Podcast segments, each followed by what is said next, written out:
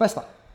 Λοιπόν, ε, γενικά όπως έχεις καταλάβει μου αρέσει λίγο να ξεκινάω τα podcast ε, διαφορετικά.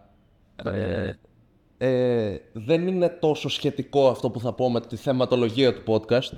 Δηλαδή όποιος βαριέται να τα ακούσει μπορεί να κάνει skip το πρώτο τετράλεπτο, πεντάλεπτο ε, και να πάει κατευθείαν στη θεματολογία που είναι για την Ευρωλίγκα όπως καταλαβαίνετε και από το τίτλο. Θα προδώσει ο τίτλος, ναι. Ναι. Ε, απλά επειδή είμαστε στην Πάτρα, επειδή την προηγούμενη εβδομάδα μιλήσαμε πολύ για Πάτρα και επειδή το επάγγελμα που ακολουθούμε είναι ακριβώς αυτό, ε, θέλω να πω τα εξής. Είμαστε γεννημένοι σε μια περίοδο που η καλτήλα απουσιάζει από τη ζωή μας. Δηλαδή, ξέρεις, θες να δεις ένα παιχνίδι μπάσκετ, ε, γάμα τεχνικό, πατάς στο YouTube τις ομάδες που παίζουν και κάπου κάποιος θα το στριμάρει. Ε, Εμείς γεννηθήκαμε σε μια εποχή που προλάβαμε λίγο το τέλος αυτής της καλτήλα που ήμασταν με το ραδιοφωνάκι, ξέρεις. Και έλεγες τι κάνει η Παναχαϊκή, τι κάνει ο Απόλλωνας, τι κάνει η Ολυμπιάδα τότε που είχαμε. Ε, μεγάλωσα μέρα σπορ. Και μεγάλωσα με το να είμαι. Είναι ακόμα και η προηγούμενη γενιά που μας, οι πατεράδες μας, πάλι μέρα σπόρο έχουν μεγαλώσει. Ε, Καλά, οι, οι πατεράδες μας έχουν βιώσει το πετσί τους αυτή την καλτήλα σε όλη τους την ε, νεανική και εφηβική μ, ηλικία. Εγώ, το- εμείς τα προλάβουμε αυτά όταν ήμασταν μικρά, όταν ήμασταν 7, 8, 10, μέχρι άντε 12 χρονών. Μετά μπήκε στη ζωή μας περισσότερο το ίντερνετ, το facebook, τα social media και κάπου αυτό μ, ε, σταμάτησε να υπάρχει τόσο έντονα. Δηλαδή πλέον όποιο match θες να βρεις, το γκουγκλάρεις, υπάρχουν stream, υπάρχουν ε, ένα σωρό τρόποι να μάθεις πόσο είναι ένα παιχνίδι. Τότε τι έκανες, έπαιζε η Παναχαϊκή με το Χαϊδάρι, ήσουν συντονισμένος σε ένα ραδιόφωνο και περίμενες ανά 20 λεπτά ο Σύφης Βοτζάκης που ήταν τότε συντονιστής στην Αέρα Σπορ να κάνει σύνδεση με την Πάτρα. Και όταν σου έλεγε ότι πάμε στο Βασίλη Γεωργίου, έχουμε γκολ στην Πάτρα, ε, ξέρεις, ήταν ωραίο αυτό το χτυποκάρι που ένιωθες ως πιτσιρίκι που τα έβλεπες και όλα λίγο πιο αγνά να λες το έβαλε η Παναχαϊκή και έγινε 2-0 ή το έβαλε το Χαϊδάρι και μας σοφάρισε ρε παιδί μου. Υπήρχε αυτό το πράγμα. Οπότε, ξέρεις, δευτερόλεπτα. και, και ο Βασίλης Γεωργίου και όλας ήταν, έλεγε έχουμε γκολ στην Πάτρα, Παναχαϊκή 1, Χαϊδάρι 1. Το έλεγε και δεν έλεγε 1-1, το πήγαινε και αυτό σαδιστικά. Ξέρεις, ήταν πολύ ραδιοφωνικός και πολύ... Τι να σου πω, επίσης όταν έκανε μπάσκετ τα Σάββατα, ε, fun fact, ε, όταν άρχισα να τον ακούω δύο στους δύο υποβασμούς, έτσι, Απόλλωνα στο 6-7, Ολυμπιάδα το 7-8. Φέρνουμε στοίχη γενικά. Από την Α1, ναι. Ε, πάμε στην περιβόλα να μάθουμε χρόνο και σκορ. Απόλλωνας 45, Μακεδονικός 48. Ε, τέλος πάντων, προλάβαμε λοιπόν αυτή την ε, καλτήλα, όπως το λέω εγώ. Ε, και ο συγκεκριμένος δημοσιογράφος, μπροστά του όλοι οι υπόλοιποι πατρινοί, όλοι οι υπόλοιποι οι- όσοι έχουν ε, ε, ακολουθήσει αυτό το κλάδο, νομίζω ότι ο ρεαλιστικός στόχος που μπορούν να έχουν είναι να κάνουν το 50% από όσα έκανε ο συγκεκριμένος άνθρωπος. Ε, ο οποίος έμεινε ως θρηλυκή φωνή του, ε, του ραδιοφώνου, έφερε, στο, έφερε το μπάσκετ στα σπίτια των Ελλήνων σε μια πολύ περίεργη περίοδο, επιχούντας με την ΑΕΚ να κερδίζει την ε, Σλάβια Πράγας. Ε, ήταν ο άνθρωπος ο οποίος μετέδωσε εκείνο το παιχνίδι για το ελληνικό ραδιόφωνο. Ε, μ, δεν μπορώ να πω ότι... Ε, πώς να το πω... Δεν μπορώ να πω ότι στενοχωριέμαι που πέθανε ένας άνθρωπος 90 χρονών. Ε, ε, μακάρι όλοι να φτάσουμε στην ηλικία του. Στενοχωριέμαι που δεν είμαι εγώ 6-7 και που τέλος πάντων η εποχή μας πλέον δεν έχει ε, αυτά τα χαρακτηριστικά που είχε η τότε εποχή. Αυτή την αγνότητα που περίμενες σε ένα ραδιοφωνάκι να μάθεις το σκόρ ενός Θα μας πούνε αγώνα. boomers. Τι; Θα μας πούνε boomers. Ας μας πούνε τι θέλουν. Έχει, έχει μια νοσταλγία, μια άλλη. Ε, αιωνία του η μνήμη και μακάρι εμείς από αυτό το μικρόφωνο να κάνουμε έστω ένα μέρος των πραγμάτων που έκανε ο συγκεκριμένος άνθρωπος. Κάνα, να κάνουμε μέσα στο ένα μέρος, ένα κλάσμα από αυτά. Ένα κλάδο. κομμάτι θα είμαστε. Θα μπορούμε να- Ε. να λέμε ε, ότι είμαστε ε, όχι επιτυχημένοι, ευχαριστημένοι από την προσπάθειά μας, ρε παιδί. Ναι, δεν μπορούσαμε να μην αναφερθούμε στο Βασίλη Γεωργίου και ας είναι τελείως διαφορετικό το Α είναι τελείως διαφορετική η θεματολογία του, σημα- του σημερινού Ακόμα σε podcast. podcast. Μπασκετικοί Βάζουμε είμαστε. το κέμα να θέλουμε. Μπασκετικοί είμαστε, ναι. Μιλήσαμε την προηγούμενη ε, ε, εβδομάδα για Πάτρα, δεν πειράζει. Κάνουμε και μια μικρή παρένθεση. Όπως είπα, όποιος ήθελε, όποιος βαριόταν να ακούσει την εισαγωγή μπορεί να σκυπάρει και πάμε παρακάτω. Λοιπόν, Basketball Therapy, έκτο επεισόδιο, Θοδωρής Κορδάτος. Και Αντώνης Παναγόπουλος. Ευρωλίγκα σήμερα. Ευρωλίγκα σήμερα, νομίζω ότι ήταν και καιρός, δηλαδή ξέρεις, Κάναμε κάναμε. αγώνες πλέον και μπορούμε. ε, Έξι αγώνες από κάθε ομάδα και μπορούμε να πούμε πέντε πρώτες κουβέντες. Ναι. Ε, δεν είναι, Αντιπροσωπευτικό το δείγμα. όπως δεν είχαμε είναι φέτος. πολύ αντιπροσωπευτικό, αλλά Παιδιά, πρώτε τρει-τέσσερι βαθμολογίε. Άμα δηλαδή εγώ σας έλεγα τον Αύγουστο Ρεάλ, θα μου λέγατε εντάξει, προφανώς ρε φίλε, χαίρομαι τι μας είπες. Άμα έλεγα μετά Βίρτους και Βαλένθια, τι θα μου λέγατε. Βέβαια τώρα, άμα πω ότι είναι τέσσερις ισπανικές, ότι είναι τρει από τις τέσσερις Ισπανικές στις πρώτες θέσεις, να δεις που τελικά το ανταγωνιστικό πρωτάθλημα, όσο και αν φέρει. η Μπάρτσα 5-1 είχε. Ναι, ναι. Όσο κόπος και αν φέρνει, η η Μπάρτσα έχει 5-1 και έχει και το καλύτερο net rating ε, στη Λίγκα. Αυτό. Με ψηλό εύκολο πρόγραμμα, αλλά θα τα πιάσουμε στην πορεία αυτή. έξι αγωνιστικέ. Ουσιαστικά είναι νομίζω το κατάλληλο timing για να βγάλουμε κάποια πρώτα συμπεράσματα. Κάποια εξ αυτών, Μετά, μετά στο τέλος του πρώτου γύρου θα μιλήσουμε. Πάλι που θα έχουν παίξει όλοι με όλους. κάποια εξ αυτών ε, σε δύο μήνες που θα το ξαναπιάσουμε το συγκεκριμένο θέμα θα έχουν πάει περίπατο. Δηλαδή κάποια θα, θα αποδειχτούν σίγουρο 100% κάποια από αυτά που θα, πού- που θα πούμε τώρα θα αποδειχτούν ότι τις πρώτες έξι αγωνιστικές ήταν ε, συγκυριακά, Εδώ ρισκάραμε να κάνουμε βίντεο πριν καν ξεκινήσεις η σεζόν. Δεν θυμάσαι, έχουμε δει πράγματα και θαύματα και έτσι. Ακριβώς. Λοιπόν, ε, πρώτες έξι αγωνιστικές λοιπόν της Ευρωλίγκας. Τι έχουμε δει ως τώρα. Να σου βάλω λίγο ε, δύο πράγματα τα οποία βλέπω ότι έχουν σχολιαστεί πάρα πολύ και μετά να πάμε και σε προσωπικά συμπεράσματα. Πρώτον, ε, έχει σχολιαστεί πάρα πολύ το γεγονός ότι δεν βλέπουμε καλό μπάσκετ. Ανέκαθεν νομίζω στις πρώτες αγωνιστικές της Ευρωλίγκας. Ναι. Θυμάμαι χαρακτηριστικά την πρώτη χρονιά επί COVID που τα παιχνίδια ήταν και κεκλεισμένων. Αλλά τότε. Που- Όλοι μου διασμένοι ήταν τότε, αλλά Όλα τα παιχνίδια πήγαιναν στους 65-70 πόντους, δηλαδή δεν ξεκούραστε όμως οι παίχτες τότε. Τώρα τους βλέπεις ότι είναι κουρασμένοι. εντάξει έχουν παίξει, ε, έχουν παίξει και το παγκόσμιο, πολλοί εξ αυτών. Τότε, τότε ήταν τέτοιο. Πώς το λένε, δεν παίζανε κιόλας από τον Απρίλιο. Δηλαδή είχαν και ξεκούραση σοβαρή. Ναι, αλλά και απραξία. Ναι. Και πολύ αγωνιστικού ρυθμού. Ναι, ναι, αλλά να σου πω κάτι, επειδή πλέον έχει μπει και το θέμα της ψυχικής υγείας στον αθλητισμό πάρα πολύ στις κουβέντες όλων. Ε, είχαν, το- ε, βρήκαν ευκαιρία να διάσουν και το μυαλό τους οι παίχτε και νομίζω ότι τελικά τους βοήθησε αυτό. Τέλος πάντων, αυτό είναι άλλο- άλλη κουβέντα. Λες λοιπόν ότι είναι το πρόβλημα πιο πολύ εκεί, ε, στο ότι είναι απλά ξεκίνημα της σεζόν. Και μετά από τον μπάσκετ και, και δεύτερη σερή χρονιά επίση. Ναι, είναι μέχρι να δέσουν οι ομάδες, μέχρι να, να βρουν λίγο τους αυτοματισμούς τους, τη σχημεία τους. Εν τω μεταξύ, νομίζω ότι είχαμε μια τρελή off season Ναι, στο, στην Ευρωλίγκα. πλέον τρελές. Πολύ εντυπωσιακές κινήσεις από όλες τις ομάδες. Πολλές κινήσεις. Πολλές κινήσεις και πολλές ανακατατάξεις γενικά σε ομάδες. Ε, μ, αν, αν πιάσει τις ομάδες μία προς μία, όλες στην Ευρωλίγκα έχουν πάρει παίχτες οι οποίοι έλεγες ρε παιδί μου, είναι μπαμ αυτό. Όλες, ακόμα και από την Άλμπα και τη Βιλερμπά να, την πια- να το πιάσεις, υπάρχουν κινήσεις που σου κάνανε εντύπωση. Η Άλμπα έχει λιγότερο από όλους, η Βιλερμπάν έχει κάνει σοβαρές κινήσεις Ναι. ε, στη θεωρία. Και να σου πω κάτι, δύο πράγματα δεν έχουν αλλάξει. Η κυριαρχία της Ρεάλ και το γεγονός ότι ακόμα και όταν παίζει χάλια βρίσκει τρόπο και κερδίζει. Που μάλιστα με την προσθήκη του Καμπάτζο γίνεται ακόμη πιο εύκολο αυτό. Και το, και το αντερατσίνη της Αρμάνι. Αυτά δεν θα αλλάξουν ποτέ. Ναι. Έχει, πάρει- έχει κάνει το ρόστο ακόμα πιο βαθύ, ακόμα πιο ακριβό, ακόμα πιο ψηλό. Ξύλο και άγιος ο Θεός. Ευτυχισμένα το, 2000, το 1990 λέγαμε για τον Άρη την προηγούμενη εβδομάδα και δεν έχουμε μιλήσει για τις ομάδες του Μεσίνα. Και τελικά καταφέρνει να χάνει. Ένα-πέντε η Αρμάνε. ναι. Έχει νικήσει μόνο τον Ολυμπιακό, τον οποίο τον νίκησε καθαρά και, όποιο- και ε, εν τω μεταξύ, άμα δει κάποιος το μάτζ, δεν μπορεί να πει πώς γίνεται αυτή η ομάδα να νίκησε τον Ολυμπιακό, πώς γίνεται ο Ολυμπιακός να χάσει εκεί πέρα, γιατί τον έχει νικήσει καθαρά.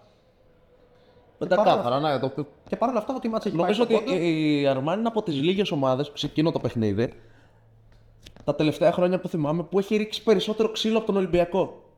Ναι, θα μπορούσε. Εντάξει, ο Ολυμπιακός πέρυσι το πάθαινε αυτό αρκετά συχνά. Ε, γιατί εντάξει. Νικούσε Δεν, με το δεν μπάσκετ. θυμάμαι πέρυσι όμως ο Ολυμπιακός να Έφαγε. έχει τόσο πολύ ξύλο. Έφαγε από τη Βιλερμπάν που έθεσε εκεί μέσα, ας πούμε. Ε, θα μου πεις τώρα για να χάσει από τη Βιλερμπάν, μόνο έτσι γίνεται τώρα. Για να χάσει, ναι. Αλλά Και πέρυσι είχε χάσει με κάτω τα χέρια στο Μιλάνο και μάλιστα ακόμη πιο εύκολα από ό,τι έχασε φέτος. Ναι, αλλά ήταν τότε σε μια περίοδο Ναι, που ξέρεις τι. Να σου πω κάτι. Ο Ολυμπιακός είχε φύγει πολύ μπροστά τότε. Ήταν δύο νίκες πάνω, από το δε- πάνω από το δεύτερο. Είχε κάνει και το αίτημα να μην παίξει λόγω. Συνέφερε να κάνει την ήττα εκεί πέρα, όσο και αν σου φαίνεται περίεργο, γιατί. Την έκανε και από το να την κάνει αλλού, ας πούμε. Όχι μόνο αυτό. Όταν μια ομάδα είναι πρώτη με διαφορά, επειδή δεν ξέρεις πώς θα σου κάτσουν τα σταυρώματα, έστω για, για πάνε ενδεχόμενο για να ορίζεις λίγο τη μοίρα τους, τη μοίρα σου. Μην μου το φάσει επιλογή αντιπάλου. Ε, γιατί; Είναι κουβέντα αυτή, δεν τελειώνει ποτέ. Τελικά ο Ολυμπιακός όχι μόνο δεν επέλεξε αντίπαλο, δεν επέλεξε, όχι, απλά σου λέω ότι και πώς να επιλέξει αφού γίνανε την τελευταία αγωνιστική όλα τα πάνω κάτω ήρθανε. Βρέθηκε η Φενέρ να υπάρχει συνδυασμός αποτελεσμάτων από την Πέτα για έξω. Τέλος πάντων. Πάμε στη φετινή Ευρωλίγα. Ε, άρα θεωρείς λοιπόν ότι το θέμα το, το, το, το μπάσκετ θα βελτιωθεί, ας πούμε, η ποιότητα. 100%. Εντάξει, εγώ θεωρώ ότι αυτό το Every Game Matters που η Ευρωλίγα το πουλάει πάρα πολύ και υποτίθεται ότι είναι το τεράστιο σημείο διαφοράς. Βγάλετε απ' έξω την ποιότητα κτλ. Μιλάμε στην ιδιοσυγκρασία με το NBA. Το NBA έχει πάρα, πάρα πολλά παιχνίδια, πάρα, πάρα πολύ θέαμα. Οι ομάδες πάνε στον αυτόματο σε όλη τη regular season. Ενώ εδώ, αν χρειαστεί ακόμα και Οκτώβρη μήνα να παίξεις ένα μάτι με 7 παίχτε για να το πάρεις, θα το κλείσει ο προποντής στο rotation και θα το κάνει. Ε, αυτό όμως τελικά φέρνει. Να πω κάτι ηρετικό. Παρακαλώ. Και στο NBA, και στο NBA every game matters. Σίγουρα. Απλά στο NBA Καλά, εδώ το στέλνει και έχεις σλόγγαν. πολύ περισσότερο χρόνο να ρεφάρεις μια κακή ήττα. Αλλά και στο NBA στο τέλος μπορεί να σου στοιχίσει για να πεις στα play-off ή να πάρεις πλεονέκτημα έδρας μια ήττα που έκανε τον Οκτώβριο. Δε δες πώς είναι η Δύση ε, τώρα. Ε, Στη, στη, Δύση Κατάλαβες. γίνεται, της- στη Δύση γίνεται τη τρελή τώρα. Δεν, θα, θα μείνουν ομάδες που. Ε, ουσιαστικά ομάδα που θα, δεν θα μπει καν στο play-in στη Δύση, από την, από τον, εκ- ακόμα και από τον έκτο της Ανατολής θα μπορεί να έχει καλύτερο ρεκόρ. Και στην Ευρωλίγκα ε, Ευρωλίγκα πιο που λίγα. λέμε every game matters, αν η Real χάσει αυτή τη βδομάδα δεν τρέχει κάστανο. Ας πούμε. Η Real είναι μόνη που δεν τρέχει καστό. Ναι. Ή και η Μονακό που έχασε από την Πολώνια, ας πούμε που έφαγε 25 πόντους, Της Μονακό καλό της έκανε αυτό.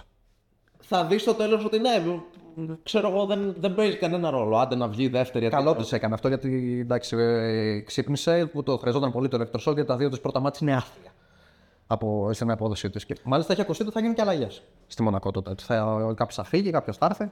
Η Εφές του Αταμάν τα δύο χρόνια που πήρε την Ευρωλίγκα, γιατί πέρυσι έπεσε στην παγίδα αυτών που έγιναν το- τα πρώτα δύο χρόνια. Για μένα δεν το παγίδα αυτό.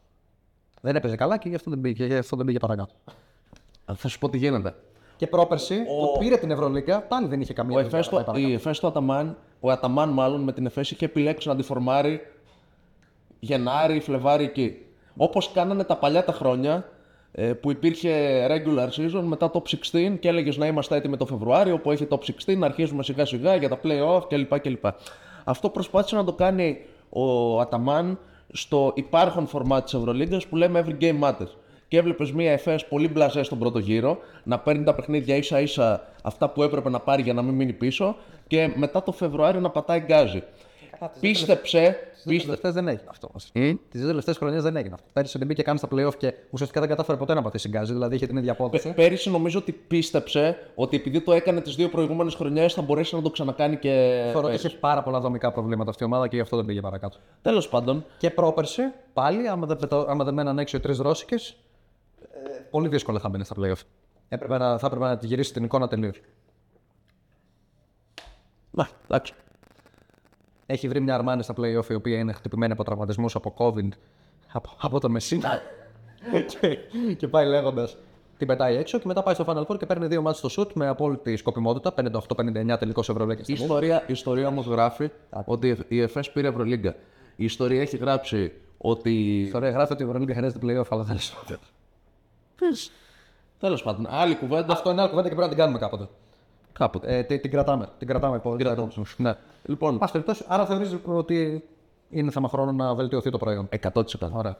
Σε πάω στο άλλο ζήτημα λοιπόν που είναι viral. Δεν θα γίνουμε εδώ τώρα.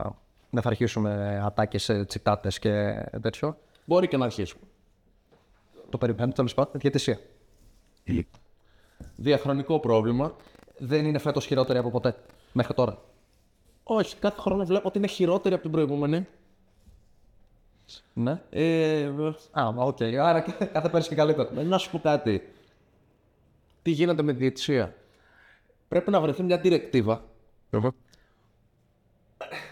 Θα απο- Πρέπει κάποια στιγμή να αποδεχτεί ο κόσμος ότι θα γίνονται δεκάδες λάθη μέσα στα παιχνίδια. Εντάξει, ναι. Ωραία. Το θέμα είναι να βρεθεί μια διρεκτίβα για το πώς θα σφυρούν οι διαιτητές. Δηλαδή, θα αφήνουμε το ξύλο. Να γίνεται σε όλα τα μάτς. Δηλαδή, όχι να παίξουν σήμερα. Ε, Τι- Τι ημέρα γυρνάμε το podcast, τι ημέρα είναι σήμερα Τρίτη. Θα ανέβει Τετάρτη. Αύριο παίζουμε Ολυμπιακός Μπασκόνια λοιπόν. Όχι στο Ολυμπιακός Μπασκόνια να αφήσουμε το ξύλο και την ε, Παρασκευή που παίζουν Άλμπα Παναθηναϊκός. Στοιχεία τα παραδείγματα των αγώνων, μπορώ να σου πω οποιαδήποτε. Εννοείται. Και την ε, Παρασκευή που παίζουν Άλμπα Παναθηναϊκός ε, να, να σφυράμε και την παραμικρή επαφή. Εμένα ξέρεις, Όχι, την, ε, όχι να παίζουν Φενέρ Ολυμπιακός, να σφυράμε κάθε επαφή και το τελευταίο σουτ να μην το δίνουμε φάουλ. Παρένθεση. Ανοίγω παρένθεση. Η διαιτησία στο Φενέρ Ολυμπιακός είναι από τις χειρότερες που έχω δει τα τελευταία χρόνια. Μιλάμε για μια... Ε, ε, τι να σου πω τώρα. μην, μην πεις κάποια λέξη που δεν, μπορεί- που δεν, που δεν χρειάζεται να ακουστεί. Ε, μιλάμε για μια ανεκδίγητη διαιτησία και από τις δύο πλευρές έχουν γίνει χοντρά λάθη Εντάξει, κοίτα, για τη, στη φάση του γκος. για τη Φενέρ ουσιαστικά κρίνει το μάτσο όμως. Δηλαδή, δεν θέλω να εμφανιστώ εδώ και να πω για αλλοιώσεις αποτελέσματος και ιστορίες τέτοιες, γιατί εντάξει, πρώτα απ' όλα είναι τέτοιο. Είναι, τα, ε, είναι αυστηρά δύο φάουλ του Μότλι, ας πούμε, που βάλετε με πέντε. Ναι, και μπορείς να πεις κιόλας ότι Αλλά εκείνες και οι στη τρεις- φάση, και εκείνες στη οι φάση τρεις του φορές γκος του- και στη φάση του γκος υπάρχει υποψία επιθετικού φάουλ στην αρχή της φάσης. Ε, ναι, αποφασίζεται γιατί δεν θα σφίριξει τίποτα εκεί. Ωραία, πάει στο καλό. Ε, Οι τρεις βολέ στον Τόρσι που είναι; Στον Τόρσι, στο Βίλμπικ. Έχουν δώσει και στον Τόρζι νωρίτερα που δεν είναι. Στο Wilbeck είναι το καταλαβαίνω. Ε, και- α, επίσης, να, να πω κάτι επιτέλους, παιδιά, γιατί ε, αυτό το πράγμα με έχει κουράσει πάρα πολύ. Το βλέπω σε σχόλια, το λένε, το λένε συνάδελφοι, το λένε τέτοιο. Όταν ένας δεξιόχειρας κινείται προς τα δεξιά για να σουτάρει, θα πετάξει το δεξί του πόδι. Για να, βρει, για, να, για να περιστραφεί στον αέρα και να έρθει στην ευθεία με το καλάθι να εκτελέσει. Δεν είναι ούτε πετάει το πόδι του για να πάρει φάουλ, οπότε πρέπει να το δώσουμε επιθετικό. Ούτε κάνει φάουλ. Ούτε κάνει φάουλ ο ίδιος, αυτό σου λέω, ούτε δέχεται απαραίτητα φάουλ, ούτε πρέπει να του δώσουμε τεχνική ποινή άμα, το, άμα τον, τον, ε, ο- επειδή και καλά το πέταξε το πόδι για να ξεγελάσει το διαιτητή. Αναφέρομαι στη φάση που τρώει την τεχνική ποινή ο Κάναν στο Μιλάνο. Που μετά τρώει και δεύτερη και αποβάλλεται. Η πρώτη τεχνική ποινή που δέχεται εκεί πέρα είναι γιατί κάνει αυτή την κίνηση πάει να σουτάρει και ο διαιτητής θεωρεί ότι πετάει το πόδι. Τι είναι αυτό τώρα, ρε, ρε παιδιά, δηλαδή μισό λεπτάκι. Να γνωρίσουν τουλάχιστον οι διαιτητές. Είναι, είναι, είναι λάθος αυτό που τους πυροβολούμε τους διαιτητές και, και πάντα μας στέλνει αυτοί. Αλλά εδώ πέρα δεν γνωρίζουν ένα, ένα, μια βασική πτυχή του αθλήματος. Εγώ αυτό βλέπω. Θα σου πω κάτι. Ε, Δυστυχώ. Α πούμε το Wilbeck είναι εκεί πέρα, είναι. Ε, μπο- μπορεί, μπορεί να θεωρηθεί φάουλ. Γιατί το πόδι δεν το πετάει για να το κερδίσει το φάουλ. Το κάνει γιατί αυτή είναι το, είναι το shooting motion. Δυστυχώς, αν επενδύσουμε στη διαιτησία, θα πάμε κράξιμο. Εντάξει. Γιατί θα σου πει ο άλλος ότι. Λες εσύ για τη φάση του Κάναν. Εγώ γι' αυτό σου μιλάω για, ένα κανόνα που είναι, για ένα κανονισμό που είναι αντικειμενικός και βλέπω ότι στο NBA το έχουν αποβάλει αυτό με- από, από, από μέσα τους οι, προ- οι διαιτητές και μπορούν να ξεχωρίσουν τη μία φάση από την άλλη. Ε, στην Ευρώπη δεν γίνεται ακόμα αυτό. Όπως στην Ευρώπη ακόμα δεν, οι διαιτητές δεν έχουν προσαρμοστεί σε αυτές τις κινήσεις που, που το NBA άλλαξε ολόκληρου τους κανονισμούς του ουσιαστικά για το πότε σφυράει φάουλ. Που πέφτανε, που, που, που πέφτανε πάνω στον αντίπαλο την ώρα που σουτάρανε ο Ντόνσιτς και ο Χάρντεν και ο Γιάνγκ για να πάρουν βολές. Στην Ευρώπη όταν γίνεται αυτό οι διαιτητέ ψαρώνουν. Νομίζω ότι πρέπει στην Ευρώπη να, να, να βρεθεί επιτέλους. Ε, Να έχουν μια κοινή γραμμή. ε, πρώτον, η κοινή γραμμή. Δεύτερον, πρέπει το challenge να γίνει στα πρότυπα του NBA. Παντού. Challenge Σε ό,τι για τα θα- πάντα. Δηλαδή, ρε φίλε, να σου πω κάτι. Ναι, αυτό όμως προποθέτει και κάτι. Στο NBA έχουν 600.000 κάμερες μες στο γήπεδο. Εδώ πέρα υπάρχουν στι μισές φάσεις δεν υπάρχει λήψη που να δείχνει όντως ότι ε, τι γίνεται. Οπότε γιατί πάλι υποθέτει. Να σου πω κάτι.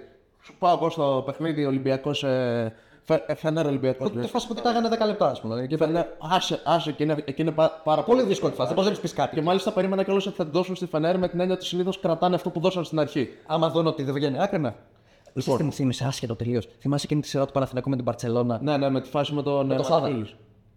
Με τη φάση με το Σάδα ε, στην παράταση. Ποιο ποιος τη βγάζει έξω. Πόσο δύσκολη και εκείνη. Τέλος πάντων, άσχετο τελείως. Λοιπόν, ε, ο Ολυμπιακός δεν πήρε το φάουλ του Γκος. Challenge. Δεν, τι πάει να πει μη σφύριγμα. Είναι αλλίωση αποτελέσματος ή τέλος πάντων κρίνεται ένα παιχνίδι.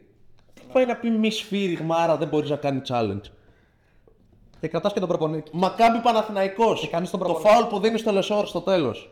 Ναι. Φεύγει μπάλα από τα χέρια του. Να μπορεί να γίνει challenge ακόμα και αν Να το κάνει κρατήσουν. challenge, παίρνει το παιχνίδι. Δεν υπάρχει φάουλ εκεί πέρα. Τι να κάνουμε. Ακόμα και αν το κρατήσουν το σφύριγμα τους διαιτητές, να πεις Δεν θα το κρατήσει. Συν ότι- α, Αν- Το NBA έχει και το άλλο τώρα. Φε- Από φέτος. Ένα challenge Αν το κερδίσεις, μπορείς να, Να κάνεις όλο ένα. να πάρεις κι άλλο. Όχι όμως αν κερδίσεις και το δεύτερο, πας και τρίτο. Εδώ Όπως έχουμε δύο υπάρχει- challenge, ό,τι και να γίνει. Οπότε Όπω υπάρχει, και, υπάρχει και στο βόλεϊ για παράδειγμα. Ναι. Ε, το video check για μένα αυτό είναι το πιο δίκαιο. Μμμ. Μία ομάδα δικαιούται μέχρι δύο challenge χαμένα. Σωστό. Κερδίζεις ένα, έχεις κι άλλο. Δηλαδή ουσιαστικά έχεις απεριόριστα challenge αρκεί να τα κερδίζεις. Ε, Εδώ πέρα θα γίνει με το replay, θα κρατάνε τρεις ώρες τα μάτια. Δεν χρειάζεται αυτό. Ή- Ήδη, ήδη φίλε, γίνεται κατάχρηση, είναι προφανές. Ε, κα- κατάχρηση. Ρε φίλε, Δεν είναι γίνεται- κατάχρηση, απλά θέλω να πω ότι. ε, Περιορίζεις όμως την ε, πιθανότητα να αδικηθεί μια ομάδα. Και να υπάρχουν στο τέλος ε, μ, διαμαρτυρίες. Ακόμα και στο ποδόσφαιρο με το VAR βλέπεις ότι είναι συγκεκριμένα αυτά που μπορούν να τσεκάρουν οι διαιτητές. Γιατί αν μπορούν να πάνε στο VAR για το οτιδήποτε. Ναι, αλλά πηγαίνουν θα για τα γίνει penalty, πηγαίνουν για τα offside, πηγαίνουν για τι κόκκινε κάρτες, αυτά που κρίνουν ένα παιχνίδι. Τώρα εντάξει, Για το offside πάνε μόνο με γκολ όμως. Κατάλαβες, το περιορίζουν ώστε να είναι όσο λιγότερα γίνεται. εντάξει δεν θα πας στο βαρ τώρα για το corner προφανώς. Αυτό ακριβώς. Εδώ, εδώ πέρα τώρα θα μπορούσε. Δηλαδή, να σου πω κάτι, Εδώ θα θα μπορούσε, δώσει challenge για, το στο- ποιος έβαλε, για το ποιος έβγαλε την μπάλα, θα μπορούσε challenge να γίνεται μόνο στο τελευταίο δίλεπτο. Ναι. Στο τελευταίο Εντάξει, δίλεπτο, οι διαιτητές έχουν εκεί το που δικαίωμα κρίνει κάτι. έχουν το δικαίωμα Τώρα το να, το να γίνει μια κατοχή στην τρίτη περίοδο, στη, στη δεύτερη περίοδο και να πεις δεν έβγαλα εγώ, κάνε challenge, δεν έχει και τόσο νόημα γιατί στην οικονομία του παιχνιδιού μπορεί να μην κρίνει κάτι. Ή μπορεί να πεις ότι μια ομάδα στο τελευταίο δίλεπτο έχει τη δυνατότητα να κάνει challenge για το οτιδήποτε. Ναι. Για ένα φάουλ, για μια κατοχή, για ένα ε, shoot αν είναι δίποντο ή τρίποντο, οτιδήποτε. Ναι. Για να περιορίσεις την πιθανότητα μια ομάδα να αδικηθεί. Οκ. Λογικό. Να προστατεύσει το ίδιο το προϊόν. Ναι. Κα- Κατανοητό. Ο Ολυμπιακός ενδεχομένως τώρα να ήταν στο 4-2. Ο Παναθηναϊκός να ήταν στο 3-3. Η Φενέρ να ήταν στο 4-2 και όχι στο 5-1. Μιλάμε για πράγματα που στο τέλος της Η χρονιάς. Φανέρας έχει πάει τέτοιο. Έχει παίξει και ένα μάτι στην παράταση με την, ε, με την Αρμάνη που ε, αν το ψάξουμε πολύ και το, το ξεψαχνίσουμε και, εκεί- και εκεί δεν μπορούμε να βρούμε ένα σφύριγμα που άλλαξε ε, πράγματα. Εντάξει, τέλος πάντων. Μικρή σημασία. Ε, Α μην αναλογούμε πολύ στην διαιτησία, καλά το είπες ε, στην αρχή. Ε, ίσως όμως χρειάζεται να γίνει μια σοβαρή σύσκεψη, όχι μία σύσκεψη, μια σειρά σύσκεψη που θα κρατήσει κάποιους μήνες. Το πρόβλημα είναι. να αποσαφινιστούν πλήρως οι κανονισμοί. Στο ποδόσφαιρο έγινε αυτό. Δηλαδή πλέον, πλέον στο ποδόσφαιρο μπορεί να σου πει ο άλλος, Εγώ θεωρώ ότι αυτό δεν είναι πάλι. Και εσύ του λες, το λέει ο κανονισμός. Αν θεωρείς λάθος τον κανονισμός, είναι δικό σου πρόβλημα. Από τη στιγμή που το λέει ο κανονισμός, ο διαιτητής δεν έχει άδικο. Να γίνει κάτι τέτοιο και στο μπάσκετ και να αρχίσουν να έχουν οι διαιτητές μεταξύ τους παρόμοιο κριτήριο. Δηλαδή, ε, η τεχνική ποινή της Πάντερ που το σχολίασε και ο, ο, ο πρώην διαιτητή, ο Σπύρος Γκόντα, στο podcast ε, του, στο, στο, για το μάτς του, του Χρήστου Λουκάουρη. Ε, δηλαδή ήταν η πρώτη φορά που κάποιος πάτησε τη γραμμή εκεί με το πώς έκανε ο Ντόρσε και του έριξε τεχνική ποινή η Πάντερ. Στα τελευταία λεπτά. Είναι όμως είναι τεχνική ποινή. Αυτό του, παίρνει- του, του, λέει, του, του κάνει ξεκάθαρα την κίνηση με το χέρι, μην πατήσεις τη γραμμή. Κι όμως άλλοι διαιτητέ δεν, θα το- δεν θα το δίνανε. Εμείς εστιάζουμε σε αυτό που, σε στη διαιτήτρια που το έδωσε και σε αυτόν που δεν το δίνει δεν λέμε ότι έκανε λάθος, ας πούμε. Λέμε γιατί, για- γιατί τώρα κρίνεις το μάτς έτσι. Α, να μην πατήσεις τη γραμμή, κύριε. Επειδή ο, ο, ο παίχτης το κάνει αυτό, επειδή ξέρει ότι τον παίρνει, επειδή ξέρει ότι υπάρχει περίπτωση να μην σφυριχτεί. Άμα ξέρει ότι ό,τι και να γίνει θα σφυριχτεί, δεν θα το κάνεις. Δεν θα πατήσεις τη γραμμή. Γι' αυτό λέω να, να, να είναι τουλάχιστον όλοι στο ίδιο μήκος κύματος, ώστε ακόμα και αν είναι λίγο σαφή ο κανονισμός, να ξέρουμε όλοι ότι οι διαιτητές αυτό το σφυράνε. Ακόμα και αν η φάση είναι περίεργη. Παρακάτω. Πάμε στα αγωνιστικά. Εντός του παρκέ. Γιατί αυτά εντός του παρκέ είναι απλά. Φυσικά, αλλά τα πραγματικά, τα, τα, τα, τα αγωνιστικά και κατά, και κατά ψέματα το πού το πού Να θα πάμε πάει πρώτα μια στο ομάδα, τι μας έχει εντυπωσιάσει, στο τι μας έχει απογοητεύσει. Ό,τι θέλεις, ό,τι σου κάνει εντύπωση. Ε, απλά να πούμε ότι ρε παιδί μου, οι ομάδες το, το πού θα καταλήξει τη βαθμολογία κρίνεται από το πώς παίζεις. Οι διαιτησίες και, και όλα τα υπόλοιπα έπονται. Πρωτίστως από το πώς παίζεις. Σε ακούω. Τι είναι το πρώτο πράγμα που σου έχει κάνει εντύπωση, θετική ή αρνητική; Κοίτα. Φαντάζομαι ότι βάσει του πώς πήγε το βίντεο προβλέψεων, Ναι. εσένα σου έχει κάνει εντύπωση το πώς τα πηγαίνει η Αρμάνι. Ναι. Αυτό το χάλι το μαύρο, εμένα δεν μου κάνει καμία εντύπωση. Έχω πει. ε, το- τα είχα πει από το βίντεο Ότι δεν την έχεις για πολύ ψηλά. Δεν της έχεις ότι όχι απλά δεν την έχω για πολύ ψηλά, ότι θεωρώ ότι η Αρμάνι είναι ένα νεκροταφείο παιχτών. Να πω ότι έχεις άδικο. Ε, ότι ο Μεσίνα. Βέβαια ο νεοφερμένος ο Μύρο της παίζει πολύ καλά. Εντάξει, ο Μύρο της καλά θα έπαιζε, μωρέ. Δεν... Αυτό είναι γεγονός. Καλά, παίζει και πάρα πολύ η ομάδα για αυτόν. Δηλαδή του δίνει μπάλες. Οι δύο μοναδικοί παίχτες οι οποίοι είναι Σίλτς. αξιοπρεπείς είναι ο Σίλτς και ο Καλά, και ο Σίλτς τώρα παίζει πάρα πολύ με την μπάλα στα χέρια. Νομίζω ότι ο ίδιος θέλει να παίζει τόσο πολύ με την μπάλα. Ε, ναι, αλλά δεν υπάρχει άλλη επιλογή. Κάποιος πρέπει να βγει μπροστά. Θα μπορούσε να μην σκοτωθεί με τον πάγκο ο Μεσίνα, αλλά αποφάσισε να μην πάει έτσι. Δηλαδή στο πάγκος φαίνεται, στο μάτσο του Ολυμπιακού φαίνεται ότι πάει να, να αναστηθεί, να θυμίσει τον πάγκος που ξέραμε. Και τελικά δύο εβδομάδες μετά είναι με το αναπόδεικτο ομάδα. Όπως, όπως ε, συζητάγαμε και off the record, όχι με σένα, με έναν άλλο συνάδελφο, που μου έλεγε για τον ε, Μεσίνο ότι ρε παιδάκι μου, ξέρεις, έχεις τις παραστάσεις σου, έχεις κάνει αυτά που έχεις κάνει, έχεις φτάσει 60 φεύγα. Αντί να πας να φας τη σύνταξή σου στην Πάρο, στην Μύκονο, με τσιπουράκι, με μεζέ, τι κάθεσαι και ξεφτιλίζεσαι, ξέρω εγώ, στην Αρμάνη. Ωραία, okay. Έχει πάρει λευκή επιταγή, την ομάδα του τη φτιάχνει ο ίδιος και εγώ θεωρώ ότι αυτό είναι, το- αυτή είναι η πηγή του προβλήματος. Ε, Πόσες φορές έχουμε δει προπονητές να αναλαμβάνουν ομάδες που χτίσανε άλλους, άλλοι προπονητές ή ομάδες που θεωρούνται προβληματικές σαν ρόστερ και τελικά εντάξει, όλη η καριέρα του Σφερόπουλου μέχρι τώρα έχει βασιστεί σε τέτοιου είδους δουλειές, ας πούμε. Ναι, αλλά Όταν τα έχεις όλα στρωμένα και μπορείς να πάρεις όποιον παίχτη θέλεις, χωρίς περιορισμό, χωρίς τίποτα, νομίζω ότι τελικά δεν σου κάνει καλό αυτό. Ναι, αλλά είναι 5-6 χρόνια τώρα αυτό το πράγμα. Δεν είναι. Ξέραμε, όχι, δεν είναι 5-6 μεσήμα. Πόσο είναι; Εσύ την πρώτη φορά, όταν πήγε Final Four η Αρμάνη, η πρώτη του δεν ήταν. Δεύτερη. Δεύτερη. Ωραία. Τέσσερα χρόνια. Που είναι και πρόεδρος εκεί και έχει και το budget το διαχειρίζεται ο ίδιος και τα πάντα όλα. Ποιο budget, δηλαδή την τη λευκή επιταγή από τον ε, Giorgio Ορμάνη. Εντάξει, είναι πέμπτη του χρονιά. Ναι, ναι, σωστό. Έτσι. Εντάξει. Ε, πέρα από τη χρονιά που πήρε Έτσι στη πήγε μεγάλη γάμο του. Δεν βλέπετε τον μπάσκετ αυτό. Δεν βλέπετε. Καταρχάς δεν έχει ταυτότητα. Δηλαδή, χάνει το ένα παιχνίδι στους 60 πόντους, πάει, ε, παίζει με τον Ολυμπιακό, το πάει στους 55 πόντους, μετά παίζει με τη Μακάμπη, τρώει 98 μέσα στο κήπεδό της, μετά πα- παίζει, στη Μονακό, παίζει με τη Μονακό, πάει στους 65 πόντους και πάλι χάνει. Εγώ νομίζω ότι η ταυτότητά τη αυτή. Εκεί ήθελε να τα πηγαίνει. Η Μα- Με τη Μακάμπη ξέφυγε. Το πράγμα δεν ήθελε να πάει εκεί. Και οποιοδήποτε μάτς πάει τόσο ψηλά δεν το παίρνει ποτέ. Ναι, αλλά δεν παίρνει ούτε αυτά που τα πηγαίνει στον ε, δικό του. Ναι, ναι, ναι, αυτό είναι γεγονός. Κέρδισε με τον Ολυμπιακό, ο οποίος ο οποίος Ολυμπιακός χθες, ε, ε, χθες λέω, τότε σε εκείνο το μάτς Εντάξει, και με τα μισή χάσε ομάδα. όλα. Ήταν και με τη μισή ομάδα. Έχασε δεν 13 μπορούσε, για- να, δεν μπορούσε να βάλει τίποτα. Έχασε και τον Κάναν μέσα στο παιχνίδι που θα μπορούσε να βάλει δυο σου να αλλάξει λίγο το momentum εκεί προς το τέλος. Και δύο άμυνες να παίξει και πάλι. Ε, ε, εντάξει τώρα, ποια Αρμάνι.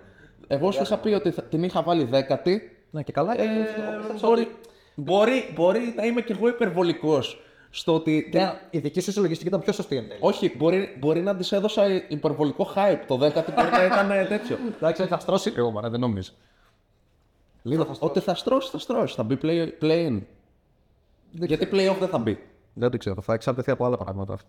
Καλά, play-off, αν δεν- τώρα play-in με play-off, ένα ματς είναι. Εξάδα δεν θα μπει. Εξάδα Δεκάδα καθαρά. μπορεί να μπει. Μπορεί, ναι. Δεν ξέρω. Λοιπόν, αυτό είναι το πρώτο πράγμα που μας κάνει εντύπωση. Μιας και πιάσαμε τα αρνητικά, Ναι. να πάμε λίγο στα αρνητικά. Και μετά θα πιάσουμε και λίγο τα θετικά. Οκ. Ε, πολύ αρνητική εντύπωση μου έχει κάνει η ΕΦΕΣ. Αλλά μέχρι στιγμής μπορείς να πεις ότι η ΕΦΕΣ είναι σε μια μεταβατική περίοδο. Έχει έναν καινούριο προπονητή, ο οποίος ήταν πέρυσι Εξακολουθεί να έχει τρεις παίχτες που θέλουν μια μπάλα ο καθένας μόνος του. Οπότε αυτή η ομάδα δεν θα καταφέρει, να Τόμψον, παίξει- Λάρκιν, Κλάιμπερν. δεν θα καταφέρει να παίξει καλά ποτέ. Ο Τόμψον μέχρι στιγμής Τα μόνα καλά διαστήματα του Τόμσον είναι όταν είναι μόνος του, χωρίς άλλους. δεν έχει καταφέρει να δείξει πολλά. Στα καλά, όταν είναι μόνος του αυτός με τον Willis για να του ανοίγει το γήπεδο στο 4 ε, και τον Bryant είναι μια χαρά. Ναι. Αλλά αυτά τα διαστήματα είναι λίγα. γιατί δεν μπορείς να πετάξεις έξω για πολλή ώρα το Λάρκιν και το Και να σου πω Κλάιμπερν. και ένα τέτοιο. Θεωρώ το μεγάλο πρόβλημα είναι ο Κλάιμπερν εκεί μέσα. Γιατί οι άλλοι δύο θέλουν με την μπάλα, αλλά κάτι κάνουν με την μπάλα. Ο Κλάιμπερν δεν μπορώ να καταλάβω τι κάνει. ακριβώς. Θεωρώ, ε, δηλαδή νιώθω ότι κάνει τουρισμό σε αυτό το σημείο που έχουμε φτάσει. Ο Κλάιμπερν, ο οποίος Δεν ψήνεται να παίξει, φαίνεται.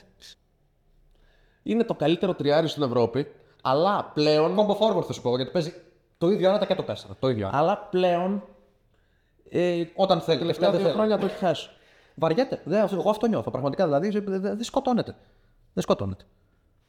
Και ο Λάρκιν, Σουτάρει όποτε φαίνεται, θέλει. Όποτε θέλει πια την μπάλα και σουτάρει. Δηλαδή δεν, δεν ξέρω. και ο Λάρκιν είναι πολύ πεσμένος τα τελευταία δύο-τρία χρόνια. Έτσι, δηλαδή δεν έχει σχέση με τον παίχτη που είδαμε το 19-20 ή το 20-21. Τότε τον απογείωνε και το πλαίσιο της ομάδας, το οποίο πλαίσιο της ομάδας μετά πήγε λίγο κατά Ναι, διαόλου. αλλά απογεί, απογείωσε και ο ίδιος την ομάδα. Σαφώς. Ναι, όχι, με- μαζί πηγαίνανε, δεν το συζητάμε. Πλέον ο, ο Λάρκιν δεν είναι τέτοιος παίκτης και υπάρχουν πολλά μάτς που είναι αρνητικός για την ομάδα. Και πίσω και Πρώτα απ' όλα μπροστά. κάνει πολύ κακό στον Τόμσον γιατί του παίρνει μονίμως την μπάλα από τα χέρια. Δηλαδή πρέπει λίγο να βρουν τρόπο να το μοιράσουν λιγάκι. Με το Μίσιτς όταν το βρήκανε αυτό, είδαμε τον καλύτερο Λάρκιν που ήταν από τους καλύτερους παίκτες που έχουμε δει, από τους καλύτερους Αμερικανούς που έχουμε δει στην Ευρωλίγκα ever. Ναι. Για ένα-ενάμιση χρόνο. Ε, θα σου πω, ίσως. τη σεζόν 19-20, Και στην άμυνα εξαιρετικό. ίσως τη σεζόν 19-20 να έχουμε δει τον καλύτερο Αμερικάνο, όχι σε θέμα ε, διαχρονικ- διαχρονικά, σε θέμα Σύγχρονης ιστορίας της Ευρωλίγκας. για μία σεζόν. Α, Για μία σεζόν ο Λάρκιν έχει κάνει την καλύτερη χρονιά που έχει κάνει Αμερικάνος στην Ευρωλίγκα. καθόλου. Ε, καθόλου παράλογο. Καθόλου παράλογο, αν σκεφτείς ότι Ίσως υπάρχουν επιχειρήματα και για άλλους, αλλά. έχει διαλύσει τα κοντέρ. Το 49 Ρε παιδί μου, μπο- έχει- μπορεί να, έχει, να βρεις παίχτες οι οποίοι συνολικά είναι καλύτεροι. Ναι, στην πορεία. Εκείνη τη χρονιά ο Λάρκιν είναι ο καλύτερος. Δηλαδή, σκέψου ο Λάρκιν αυτή τη σεζόν να την έκανε άλλες πέντε σεζόν. Εντάξει, φέτος. Μι- Μιλάμε, θα ήταν εντάξει, θα είχε, θα είχε διαλύσει τα Μιλάμε κοντέρ. καθαρά για Αμερικανό, έτσι. Το, το ακούω, το ακούω. Σου πω ότι με έχει κάνει εντύπωση εμένα. Ε, Κοιτώντας analytics, διαπίστωσα το, το εξής περίεργο. Οι ομάδες, όχι μόνο τι οχτάδε, και αυτές που έχουν βλέψει και για λίγο πιο ψηλά, για εντάξει, ας πούμε, θεωρούμε ότι η Virtus, νομίζω θεωρούμε όλοι ότι η Virtus θα ξεφουσκώσει. Αλλά αυτή τη στιγμή είναι στην οχτάδα. Ε, θεωρούμε αντίστοιχα ότι ο Ολυμπιακός και ο Παναθηναϊκός θα ανέβουν λίγο. Μπορεί να είναι εκτός οχτάδα, Παναθηναϊκός αυτή τη στιγμή, αλλά θεωρούμε ότι θα βελτιωθεί κάπως. Σχεδόν όλες έχουν πρόβλημα στο αμυντικό rebound. Βλέπω defensive rebound percentage, ποσοστό των rebound που, που καθαρίζεις από αυτά που διεκδικούνται κοντά στο καλάθι σου, ε, κάτω από 70% σε όλες τις ομάδες αυτές που έχουν ε, βλέψεις, με εξαίρεση. Τη Βαλένθια, την Παρσελώνα και αυτό που θα σας κάνει εντύπωση γιατί έχετε πρόσφατα την εικόνα με τη Φενέρ, τον Ολυμπιακό. Ο Ολυμπιακός στο αμυντικό rebound μέχρι τώρα είναι άψογος.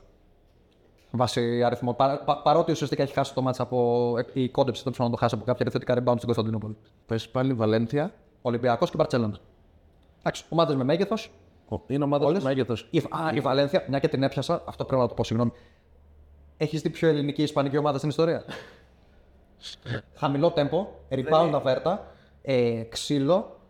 Πα, πα, Σίγουρα δεν είναι Ισπανική. ναι, Δεν όλα. είναι Ισπανική. Χτύπημα σε όλα τα μισημάτια και με τον Inglis και με τον Davis, ο οποίος Inglis παρότι δεν μπορεί σουτάρει ως τεσάρι, κάνει θράψει τώρα στη, στη διοργάνωση. Δεν σουτάρει τρίποντα. Ενώ που πλέον τα τεσάρια στη Euroleague σχεδόν πάντα σουτάρουν τρίποντα. Ε, αρκετά καλά. Λουξ, Davis- σε εσένα απευθύνομαι. Ο Ντέιβι ήταν η καψούρα μου όταν ήταν στου Αλγύρε. ναι, ναι, ναι. Στην Παρσελώνα, όπως όλοι οι παίχτες που έχουν πάει στο Σάρας, έχουν σταματήσει. Στη, στο- ε, στην Παρσελώνα του Σάρας, γιατί στη, η Ζαλγκύρη του Σάρας ήταν μια ομάδα υπέροχη να την βλέπεις. Κλίκισμα στο μάτι ήταν εκείνη η ομάδα, δεν το συζητάμε. Ήταν υπέροχη. Το αντίθετο από αυτό που προσπάθησε να κάνει στην Παρσελώνα. Ε, ο Ντέιβι ήταν η καψούρα. Αντίθετο, απλά του βγαίνει του- με διαφορετικό τρόπο. Και το, βλέ- ε, η λογική περίπου ίδια ήταν. Ναι, αλλά δεν είχε τους παίχτε για να κάνει αυτό. Είχε τους παίχτε για να τρέξει, για να κάνει κάτι Πάλι άλλο. πήρε τον Μπάγκο, τον Χέιζ, τον Ντέιβις. Όλους αυτούς πήρε πάλι στην Βαρκελόνη. Ο Ντέιβις λοιπόν μέχρι στιγμής είναι ο παίχτη ο οποίος νομίζω. Και στην Αρμάνη, η οποία θυμίζει η- η Αρμάνη του Μεσίνα με την Παρσελόνα του Σάρα, πολλά κοινά στοιχεία. Πάλι δεν είναι, ήταν κουραστικός ο Ντέιβις εκεί. Ναι, δεν μου άρεσε καθόλου ο Ντέιβις στην, ε, Ούτε στην Αρμάνη. στην Παρσελώνα. Στην Αρμάνη τίποτα. Ναι, ναι, παρό... Στην, στην Αρμάνη σαν να μην έπαιξε. παρόμοια περίπτωση, ναι. Ε, και τώρα φαίνεται ότι πάει να αναγεννηθεί, έστω και αν είναι νωρίς. Φαίνεται ότι ταιριάζει στο πλαίσιο της ε, Πολύ στοχευμένη μεταγραφή σίγουρα. της Βαλένθια. Κάνει πολύ καλά παιχνίδια και σε πολλά μάτια είναι επιδραστικός και μάλιστα για παράδειγμα στο μάτι με την Άλμπα. Από τους πλέον επιδραστικούς. Ναι, και έγινε επιδραστικός σε ένα μάτς που για τρεις περιόδους ήταν κακός. Βγήκε στην τέταρτη περίοδο και ουσιαστικά αυτός καθάρισε το μάτς. Ναι, είναι και πνευματικά από τους ίδιους Ε, Η Βαλένθια, την οποία την είχαμε υποτιμημένη στο ξεκίνημα της χρονιάς και εδώ ίσως για μένα τουλάχιστον, για σένα είναι ξεκάθαρη η αστοχία με την Αρμάνη. Τουλάχιστον αυτό φαίνεται μέχρι τώρα, έτσι. Για μένα μια αστοχία είναι με τη Βαλένθια που την είχα 14η, 15η, αλλά. Εγώ την είχα οριακά να χάσει το play-in. Τι, 12 την είχες; Ή Τώρα την είχα 12, την είχα 13. Το σκεπτικό μου όμως ήταν ότι Ναι, ναι. θα, κρυθεί στο, θα, θα ψιλοκριθεί στο τέλος, μπορεί να κάνει κάποια κακή ήττα και να της κοστίσει. ναι εγώ την είχα πιο χαμηλά. Είναι στη θέση πάντα στι ισοβαθμίες είναι έτσι κι αλλιώς. Ακριβώς. Ε, έχω, πέ- έχω πέσει έξω για τη Βαλένθια. Δεν περίμενα από το Μούμπρου τόσο καλή δουλειά. Πολύ καλός, πραγματικά. Έτσι. Και βλέπεις παίχτες οι οποίοι έχουν διακριτούς ρόλους. Ναι, ξεκάθαρα. Βλέπεις τον Τζον στην περιφέρεια, τον Οτζελέγε στα forward, ο οποίος κάνει καταπληκτικά παιχνίδια μέχρι στιγμής, είναι πάρα πολύ καλός. Αποκάλυψε ο English, ξεκάθαρα. Αποκάλυψη. Ο Ντέιβι, εξαιρετικός στη θέση 5. Πολύ ώριμος Και να αυτός. σου πω και κάτι. Ε, ίσως έχει κάνει καλό στη Βαλένθια το γεγονός ότι έφυγε ο Ντούμπλεβιτς, Ναι. ο οποίος ήταν ένας παίχτης που είναι εμβληματικός για τη Βαλένθια. Ε, έπρεπε να παίζει όπως γίνεται συνήθως με παίχτες οι οποίοι έχουν ε, αυτό το impact και αυτό το, αυτή τη διαδρομή σε μια ομάδα. Ο Ντούμπλεβιτς όμως ε, μετά από ένα σημείο ουσιαστικά ανάγκαζε τις ομάδες να χτιστούν γύρω από αυτούς. Να φτιάξεις play για τον Ντούμπλεβιτς. Να προσπαθείς να καλύπτεις τις αμυντικές αδυναμίες του Ντούμπλεβιτς, οι οποίες ήταν ε, τεράστιες.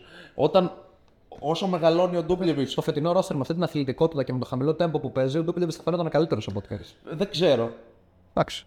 Πιθανό. Δεν ξέρω, θα τρώγε, θα τρώγε χρόνο ας πούμε από τον Οζελέγε ή θα τρώγε χρόνο από τον, ε, Davis θα πει. από τον Davis. Κατάλαβες.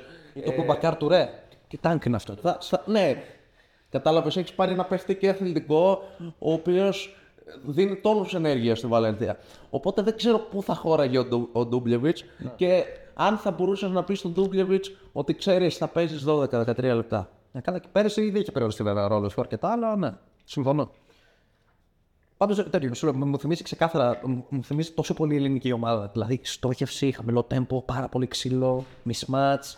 Χειρουργική ακρίβεια στα mismatch. Με τον Ingles και τον Davis. Πο- πολύ καλή δουλειά. Πολύ καλή δουλειά. Ακόμα και αν δεν καταφέρει να πάει ψηλά, δεν ξέρω κατά πόσο θα ξεφουσκώσει. Θεωρώ ότι δεν μπορεί να συνεχίσει το ίδιο ξέφρενη πορεία.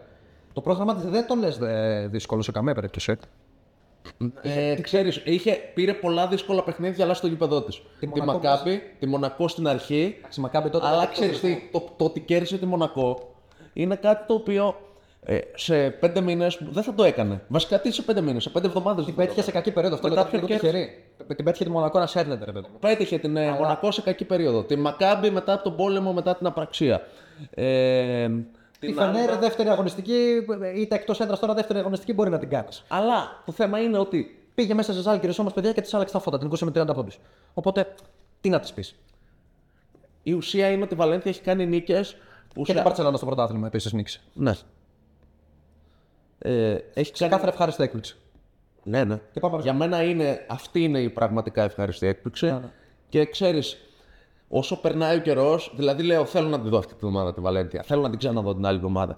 Ε, το Maccabi, το Maccabi Alba, το οποίο ήταν ένα παιχνίδι το οποίο για μεγάλο του χρονικό διάστημα έπεφτε λίγο πάνω στο παιχνίδι του Ολυμπιακού σε- με τη Φενέρ και δεν ξεκίνησα να το βλέπω από την αρχή. Όταν την τέταρτη περίοδο. Ό- όταν είδα την Άλμπα να φεύγει μπροστά, ε, ξέρεις, μπήκα στο τρυπάκι και λέω θα χάσει τώρα. Η κακή ήταν τη ομάδα που, δεν είναι, που, που, δεν- που, που είναι μικρή ομάδα, να το πούμε έτσι, για την Ευρωλίγκα. Αυτό δεν σκέφτηκες. Λέω θα χάσει τώρα από την Άλμπα. Είναι κάνει να νικήσει τη Φενέρ και μετά να πάει να χάσει από την Άλμπα. ας πούμε, Αυτό. Αλλά τελικά δεν το έκανε. Ναι. Επόμενη θετική έκπληξη. Επόμενη θετική έκπληξη. νομίζω- Ε, η Μπολόνια, δεν μπορείς να πεις. Νομίζω λέγεται, ε, έχει υπογραφεί η εισαγγέλια. Φαρδιά πλάτια. Και Λούκα Μπάγκη, Σίγουρα. ο οποίος Λούκα Μπάγκη έχει πάρει τη Λετωνία στο μοτομπάσκετ, την έχει βγάλει πέμπτη. Έτσι. Γίγαντας. Μην το ξεχνάμε. Όχι, σε καμία περίπτωση. Και τώρα παίρνει την ε, Μπολόνια με τους γερόλικους εκεί πέρα. Ε, ε, νομίζω ότι η Μπολόνια έχει μικρότερη διάρκεια από τη Βαλένθια λόγω του ότι το, το βασικό ερώτημα είναι πόσο θα αντέξουν ο Μπελινέλη, ο Χάκετ, ο Σεγγέλια, ε, Κάποια και άλλο. πόσο θα αντέξουν όλοι αυτοί οι παίχτες μαζί να κάνουν αυτά που κάνουν. Χωρίς να βγάζουν τραυματισμούς, παίζοντας 25 και 30 λεπτά, ε, με ένα ρόστερ το οποίο δεν έχει και, και, και κανένα τρελό βάθος, μην τρελαθούμε. Με προσοχή το μικρόφωνο. Sorry.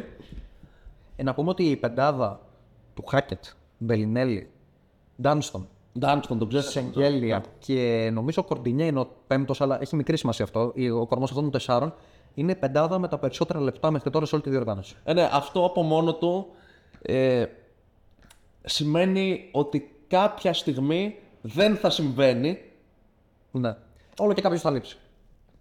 και δεν θα μπορούν να παίζουν. Δηλαδή τώρα έχει διαβολοβδομάδα. Θα παίξει ο Μπελινέλη 55 λεπτά στη διαβολοβδομάδα. Την, ε, Είναι πολύ δύσκολο. Είναι πολύ... θα παίξει ο Ντάνστον 60 λεπτά που πέρυσι ας πούμε με την, ε, με την ΕΦΕΣ ανά δύο εβδομάδες ήταν έξω τραυματίας. Κατάλαβες, αυτό μου κάνει εντύπωση. Εγώ θεωρώ ότι θα τη δούμε τη Virtus όταν της έρθει το πρώτο λίγο κακό διάστημα. Δηλαδή, στο EuroLeague εν μπορεί να παίζεις μία χαρά μπάσκετ και να κάνεις τρεις ερείτες. Μπορεί να συμβεί έτσι. Ε, ειδικά αν είσαι η Virtus. Σε όλους θα συμβεί. Θέλω να δω πώς θα αντιδράσει εκεί, αν θα την πάρει κάτι φορά. Α πούμε και η Alba πέρυσι ξεκίνησε με 3-0 και μετά έκανε 10 σερίτε. Να. Ε, να δούμε, δεν λέω ότι θα γίνει ακριβώς το ίδιο, αλλά τότε θα φανεί. Όταν, α, το, το πώς θα ανακάμψει από μια λίγο δύσκολη περίοδο. Θα σου πω όμως τι γίνεται. Η Άλμπα δεν θα κάνει 10 σερίτες, δεν θα κάνει ούτε 7 σερίτες, γιατί Η Virtus. η Virtus Ναι. Για δύο λόγους. Πρώτον, επειδή, για τρεις λόγους. Πρώτον, επειδή έχει καλό προπονητή, ναι. παιγμένο προπονητή. Δεύτερον, Περάσει και από αμφισβήτηση τα προηγούμενα χρόνια. εντάξει. Και εγώ αν είχα 300 μπαν δεν ξέρω πώς θα μπορούσα να δω. Εγώ δεν λέω για την Nike, μωρέ, γιατί όταν ήταν στην Αρμάνι. λέω. Τέλος πάντων, δεύτερον. Αρμάνι. Δεύτερον, έχει έμπειρους παίχτες. Όντως. Τα εξεχυλίζει από εμπειρία, ξεκάθαρα. Δηλαδή, Υπάρχει το μεγαλύτερο μέσο όρο ηλικία, εύκολα. ναι, εύκολο, εύκολο. Δε- Δηλαδή παίχτε που δεν θα το αφήσουν αυτό να συμβεί. Ναι. Ενώ ξέρει η Άλμπα έχει, Αρκεί να μπορεί να είναι στο παρκέ, όπω είπε. ο- η Άλμπα έχει την αφέλεια. Νομίζω ότι η, η Άλμπα οριακά δεν κάνει σκάουτινγκ στου αντιπάλου. Παίζει τον μπάσκετ της και Εγώ ξέρει. αυτό πιστεύω. Ε, και τρίτον, έχει έδρα. Σωστά. Κατάλαβε. Οπότε. Και μόνη δεν της- σου λέω- μόνη της ίδρα- η- με μόνη τη ήττα είναι εντό έδρα. Εντάξει. Από τι Άλγκερε που είδε στην Πρεμιέρα. Εντάξει που έγινε, ξέρεις, στο, στο σουτ. Ε, κόλλησες στην τελευταία περίοδο βασικά αυτό. Στα υπόλοιπα, να, να πούμε ότι η, μέχρι τώρα η επιτυχία της ε, τέτοια- της, ε, Μπολόνια βασίζεται στο γεγονός ότι είναι η πιο αποτελεσματική επίθεσή σου στη διοργάνωση. Δεν ανοίγει πάρα πολύ το ρυθμό, αλλά έχει Παίζει πολύ... και άμυνα όμως. Γενικά παίζει πολύ. παίζει άμυνα, αλλά και Παίζει, πο- έχει πολύ κοντρολαρισμένο τέμπε. στη, στην άμυνα παίζει καλά. Ε, ε, θα σου πω, δεν παίζει καλά, παίζει ικανοποιητικά. Και παίζει αρκετά καλά στην άμυνα ώστε η επίθεσή του η οποία είναι φοβερά αποτελεσματική. Δηλαδή, ε, έχει νομίζω τα καλύτερα ποσοστά από όλους στο, στο τρίποντο. Ε, έχει, δηλαδή είναι, είναι αποτελεσματική αυτό. Δεν είναι ότι ανεβάζει πάρα πολύ το ρυθμό για να ανέβει το σκορ. Είναι ότι είναι αποτελεσματική. Και αυτό μέχρι τώρα είναι που την ε, βγάζει στον αφρό. Και η άμυνά της είναι αρκούντος καλή ώστε να της δίνει τις νίκες και επίθεση. Αυτό ε, να σου πω φαίνεται κάτι. σαν κάτι που μπορεί και να χαθεί στην πορεία της. Να σου πω κάτι το οποίο το σκέφτηκα τώρα και πραγματικά δεν το είχα συλλογιστεί καθόλου με το μυαλό μου, αλλά πάνω που κάνουμε αυτή την κουβέντα, ο Σεγγέλια. Μπορεί να λέω και μαλακία. Ο Σεγγέλια είναι ο παίχτης ο οποίος θα τέριαζε τα μαν στο φετινό Ολυμπιακό. Ναι, θα σύμφωνο. Δεν συμφωνείς; Έχει μεγάλο πρόβλημα με το spacing ο Ολυμπιακός φέτος. Τι έχει; Μεγάλο πρόβλημα με το spacing. Έχει μόνο ένα βαρύ ψηλό μέσα. Συγγνώμη, πήρε το Σίγμα Από, από το Sigma σίγουρα. από τη στιγμή που ο Μπαρτζόκας πήγε σε τέτοιο. ήθελε να πάει σε έναν παίχτη τέτοιου τύπου, έχει- ο Σεγγέλια. Έχει το διπλάσιο κασέ, δεν μπορούμε να συγκρίνουμε τώρα το Sigma με το Sigma. Σιγά το κασέ που είχε ο Σεγγέλια πλέον. Γιατί το Sigma πόσο έχει; Το Sigma είναι 750.000. Ε, θα, θα, θα έχει ένα εκατομμύριο και, και πήρε. Παραπάνω. Ε, στη- στην Πολώνια παίρνει περισσότερα σίγουρα. Ο Σεγγέλια ήταν ιδανικό fit για αυτό που υποτίθεται ότι προσπαθεί πλέον να φτιάξει ο Μπαρτζόκα, δηλαδή να δημιουργούν τα center και τα forward. Συγγέλια Μιλουτίνοφ με στην Τζέσκα δεν ξέρω κατά πόσο μου άρεσε πάντως. Και μάλιστα με, με τον. ε, Πάντως από πίσω, μάλιστα ο- με γκάρ- από πίσω από το control μου κάνουν ε, ότι συμφωνούν. Ε; Οκ, δεν είναι απόψεις. Απόψεις το, το, το ακούω. Για μένα, για μένα ο Σαγγέλια ταιριάζει πάρα πολύ στον Ολυμπιακό. Ε, αρκεί ξέρεις να μπορέσει να, να κατεβάσει και λίγο ξέρω εγώ τον ε, Πίτερ στο 3, να κάνει κάποια Να το τέτοια. δώσει, να το δώσει spacing. εννοείται. να του δώσει spacing, να παίζει με Κάναν Πίτερ και ο Σεγγέλια να είναι μέσα και να δημιουργεί. Ε, πολύ επιδραστικός παίχτη, πολύ έμπειρος και παιγμένος από τέτοιες ομάδες. Σε αντίθεση με τον Σίγμα, ο οποίος ναι, μεν έβγαζε μάτια τα προηγούμενα χρόνια, αλλά τα βγάζει στην ε, Άλμπα. Για το Sigma θα τα πω σε άλλη στιγμή γιατί. εντάξει, Θα φάω όλο το podcast τώρα να ξεκινήσω να μιλάει για το Sigma. Βασικά τι να πω για το Sigma αφού δεν παίζει. Τέλος πάντων, άστο άστο Σίγμα να, να παίξει πρώτα και τα λέμε μετά. για- Εντάξει, αυτό. Πιάσαμε και την Πολώνια. ε, μ, κάτι άλλο που να σου έχει κάνει εντύπωση μέχρι στιγμής; Κατά να μου έχει κάνει εντύπωση μέχρι στιγμής. Ε, να πιάσουμε λίγο την Παρσελώνα. Ε, Δεν, ε, θα- νομίζω ότι θα το ξεπετάξουμε. Δεν έχουμε πολλά να πούμε γιατί επί της ουσίας είναι μια πάρα πολύ ποιοτική ομάδα. μια ομάδα που την έχεις βάλει χαμηλά. Γεγονός. Πολύ. Γεγονός, γεγονός. Η οποία δεν νομίζω ότι υπάρχει περίπτωση. Θεωρώ όμως ότι δεν είναι και τόσο καλό όσο την έχουμε δει τώρα.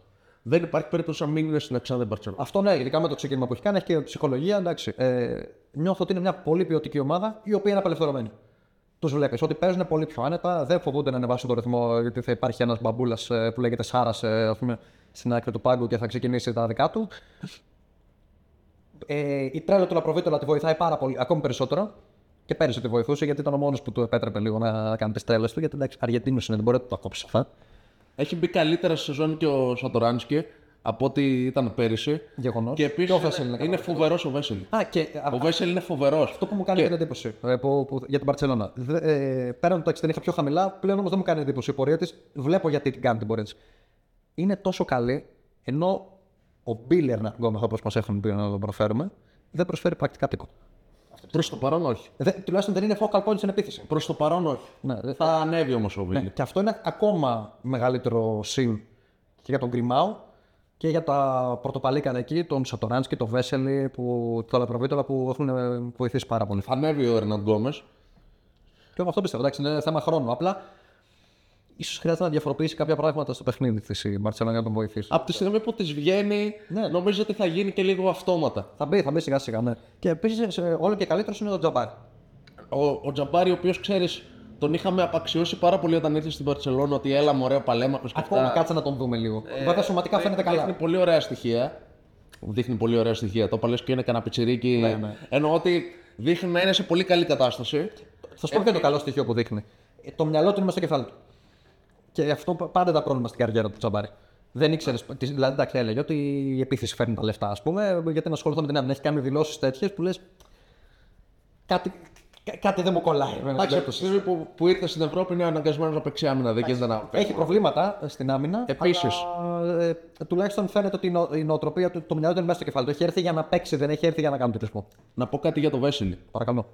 Ο Βέσελη, όταν ήταν. Μεγάλο στη- πουλέ. Ε, ε, για μένα ήταν το, το που λένε και ήταν ο λόγος ο οποίος λάτρευα να βλέπω κάθε παιχνίδι της Φενέρ Στα χέρια του Μπράντοβιτ έγινε. τα πρώτα του χρόνια στην Φενέρ και, και στην πορεία. Ναι, ναι. Ε, ήταν ένας παίκτης ο οποίος επειδή είχε τρομερή αθλητικότητα, και να πω και κάτι. Για λευκός είναι πολύ σπάνια η αθλητικότητά του γιατί συνήθως. Ε, Εντάξει, έχει, πάει, ε, παιδιά, έχει πάει τόσο ψηλά στον draft του κυρίως για αυτόν τον λόγο. ναι.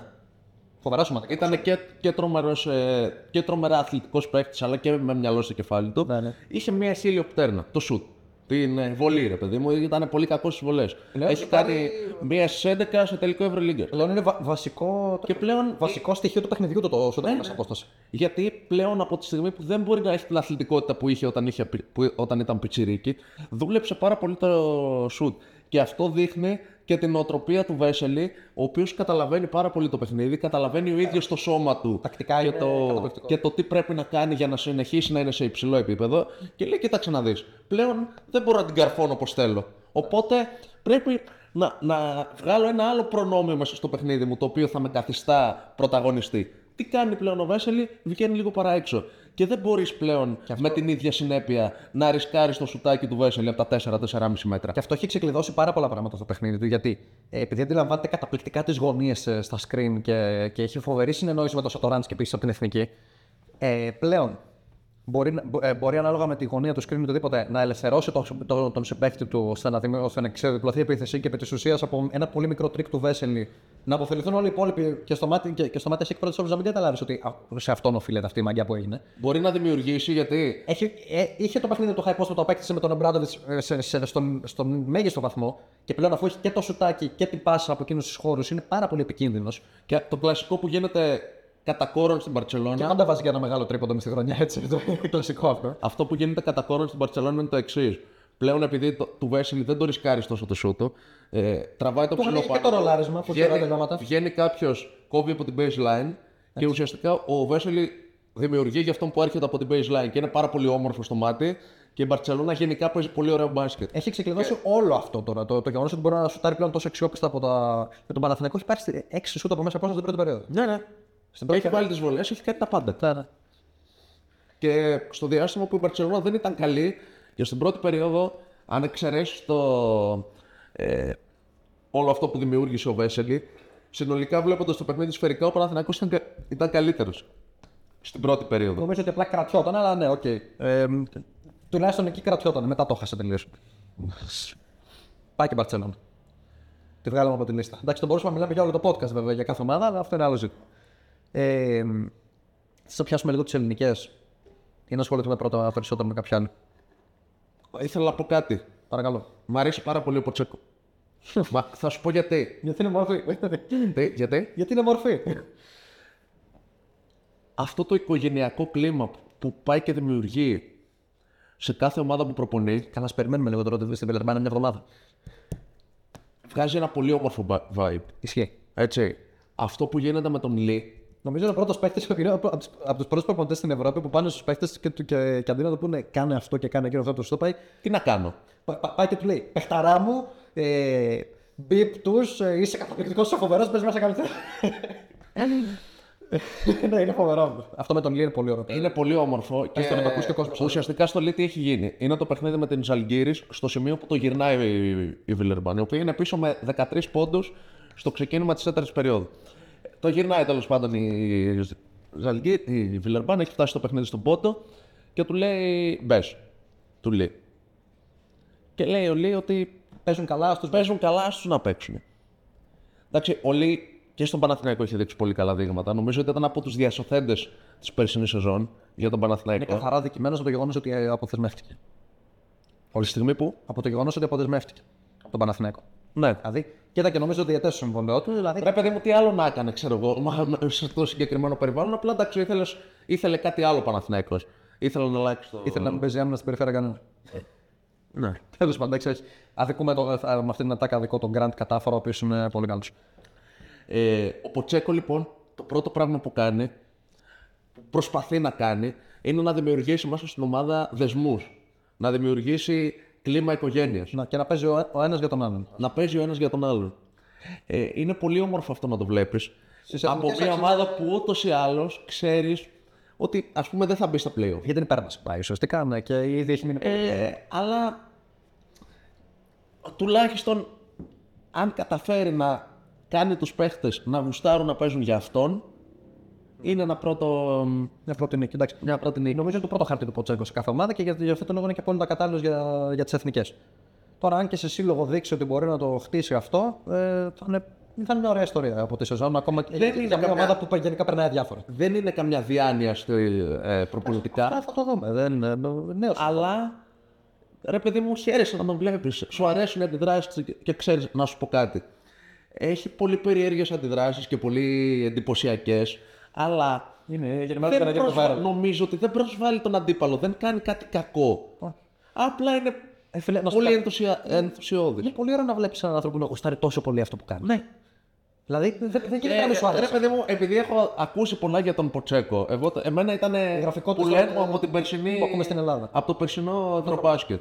Ο, ο γραφικός, ο Καραγκιόζης, το ένα, το άλλο. Ελλάδα όλα αυτά. Όχι, ρε φίλε, δεν είναι Καραγκιόζης. Γιατί, επειδή δεν είναι ο κλασικός προπονητής που είναι με το κουστούμι, με το. Είναι με το κοστόμι και παρόλα Είναι με το κουστούμι, αλλά το ζει σαν παιδάκι. Όχι. Ωραία, εγώ το κουστάρω αυτό, ρε φίλε. Όχι, συμφωνώ απόλυτα.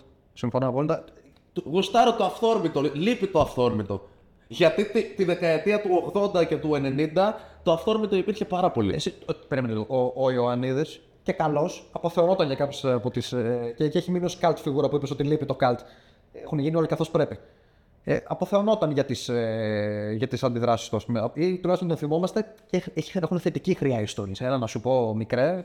Ε, ο Ποτσέκος, ας Τι πούμε, τρέλε έκανε- έκανε ο Ιωαννίδης. Σκέψου λίγο ότι αυτό που έγινε, ξέρω εγώ, στο παιχνίδι με τη Ζαλγκύρη, που στο τέλος πηγαίνει με χοροπηδητά και χαιρετάει μετάκυρος. τους- χαιρετάει τους αντιπάλους και μετά τρέχει και γίνεται κουβάρι με τους παίχτες. Θα μείνει, ρε φίλε. Θα το θυμούνται οι ίδιοι παίχτες ότι ξέρεις, είχε έρθει ένας τρελός και με προπόνησε, θα λέει ο, Τζε- ο Ντεκολό. Όταν τώρα που κλείνει σιγά. Είναι και κοντά στην ηλικία του. Ήρθε, ήρθε ένας τρελός και μας προπόνησε. Κερδίσαμε στην. ε, Φίλε, είμαι, τре- είμαι 37 χρονών και, και, και γούσταρα πάλι σαν παιδάκι που παίζει μπάσκετ. Ξέρω εγώ, θα πει ο Ντεκολό ότι έχω κερδίσει μέσα στη Ζαλγκύρη 100 φορές. Ναι, Αυτό θα το θυμάμαι. Και ήρθε ο άλλος και έκανε χάρη και περισσότερο από ό,τι χάρηκαν τα 18 χρόνια που έχουμε στην ομάδα. Αυτή η κάψα του Ποτζέκο και δεν είναι αυτή η λέξη. Ναι. Ε, α- αρχίζει και τελειώνει με τα ίδια γράμματα, αλλά δεν είναι αυτή η λέξη και νομίζω καταλάβατε. Ε, Τι κάβλα εννοείς. ξεφτυλιστήκαμε. Έλα, εντάξει, ρε, ε, Είναι τέτοιο. Είναι, είναι μια ωραία ιστορία, λοιπόν. Α αφήσουμε τη Βιλερμπάν γιατί δεν ξέρω πότε θα ξανασταυρώσει νίκη. Ήδη έκανε διπλό στη Ζάλγκη και έχασε το πρωτάθλημα. Την Άστον έχουμε ένα λόγο να τη βλέπουμε. Τη Ναι, ναι, ναι. Βιλερμπάν, Τζαρμάρκο Ποτζέκο, σου βγάζουμε το καπέλο, είσαι μεγάλη τυπάρα. Αν μας ακούς. λοιπόν, ε, τι, τι να πούμε. Έτσι, περ- θα περάσουμε σε ελληνικές ή έχεις κάτι άλλο να πεις για του ξένου. Πάμε στις ελληνικές μου. ρε. Λοιπόν, ε, να ξεκινήσω λίγο για το Παναθηναϊκό που έχω κρατήσει δύο στοιχεία. Λοιπόν, που ο Παναθηναϊκός αυτή τη στιγμή είναι. Δεν ξέρω αν μπορεί να θεωρηθεί underachiever ή οτιδήποτε, αλλά θα μπορούσε να είναι λίγο πιο ψηλά. Με βάση τις προσδοκίες. Με βάση το πρόγραμμα, το γεγονός ότι είναι νέα ομάδα κτλ. κτλ δεν χρειάζεται να, κάνουμε, να λέμε τρέλες. Ε, ωστόσο, έχει δύο πράγματα ο Παναθηναϊκός τα οποία εγώ βλέπω ότι από μάτι σε μάτι δεν τα βελτιώνει και αρχίζω και ανησυχώ. Παρότι είναι πάρα πολύ νωρίς, ανησυχώ επειδή δεν βλέπω βήματα προς τα εμπρό. Το ένα είναι το αμυντικό rebound, το οποίο όμως το θίξαμε και για τις άλλες ομάδες. Και η Final θα είναι rebound, ας πούμε. Αλλά δεν βελτιώνεται η κατάσταση και ο Παναθηναϊκός έχει φτάσει στο σημείο πλέον που χάνει μάτσα από το rebound. Δεν είναι ότι, δηλαδή που Ναι, και- με, με, Ισραήλ, με, με την Μακάμπη, ναι, είναι το σφύριγμα που είπες κτλ. Αλλά χάνει ένα επιθετικό rebound την ώρα που δεν πρέπει να το χάσει. Την ώρα που, κρίνει Ναι, ναι. που ένα, θέλει ένα rebound για να νικήσει. Ο Παναθηναϊκός λοιπόν στα rebound που διεκδικούνται κοντά στο καλάθι του παίρνει 2 στα 3. Καλά, με την Παρσελόνα να μην σχολιάσω τι έγινε. Κάποια στιγμή είχε η Μπαρσελόνα περισσότερα επιθετικά rebound από όσο rebound έχει συνολικό ο Παναθηναϊκός νομίζω. Ναι, ε, παρένθεση. Είναι πρόβλημα αυτό. Πίστευα ότι με το Μίτογλου θα βελτιωθεί πάρα πολύ η κατάσταση. Προς το παρόν δεν έχει βελτιωθεί. Βελτιώνεται κατά διαστήματα. Δηλαδή, τον βλέπεις για ένα ολόκληρο δεκάλεπτο, ξαφνικά λες: Όπα, δεν χάσαμε rebound εδώ. Αλλά ξαφνικά ε, ε, ε, τον βλέπεις μετά από δύο λεπτά και επανέρχεται το πρόβλημα. Είναι ζήτημα αυτό. Ε, Δεν, ε, και, και, δε- και αν δεν λυθεί, δύσκολα πας παραπέρα. Σίγουρα. Ένα αυτό. Και δεύτερον, έχει και με μεγάλη διαφορά το χειρότερο συντελεστή assist λαθών σε όλη τη διοργάνωση. Ναι. Ήταν Ακόμα και πρώτη, όταν- πρώτη ομάδα σε λάθη και 17η σε assist ήταν πριν το παιχνίδι με την, ε, Και ακόμα με και την όταν- Μπασκόνια. Τώρα, τώρα δεν πηρίαν. ε, Ακόμα και όταν νικάει, δηλαδή βλέπεις και λες: ε, σήμερα έχασε. Οκ, μπορεί να. Ε, οκ, λογικό να είναι χαμηλός συντελεστής. Σήμερα νίκησε, πάλι βλέπεις 14 assist 18 λάθη. ναι. Παιδιά, δεν βγαίνει έτσι χρονιά. Δεν βγαίνει έτσι χρονιά γιατί υπάρχουν και παίχτες που είναι ετερόφωτοι, οι οποίοι. με- και- και- Ετερόφωτος κλασική περίπτωση είναι ο Γκουάντσο.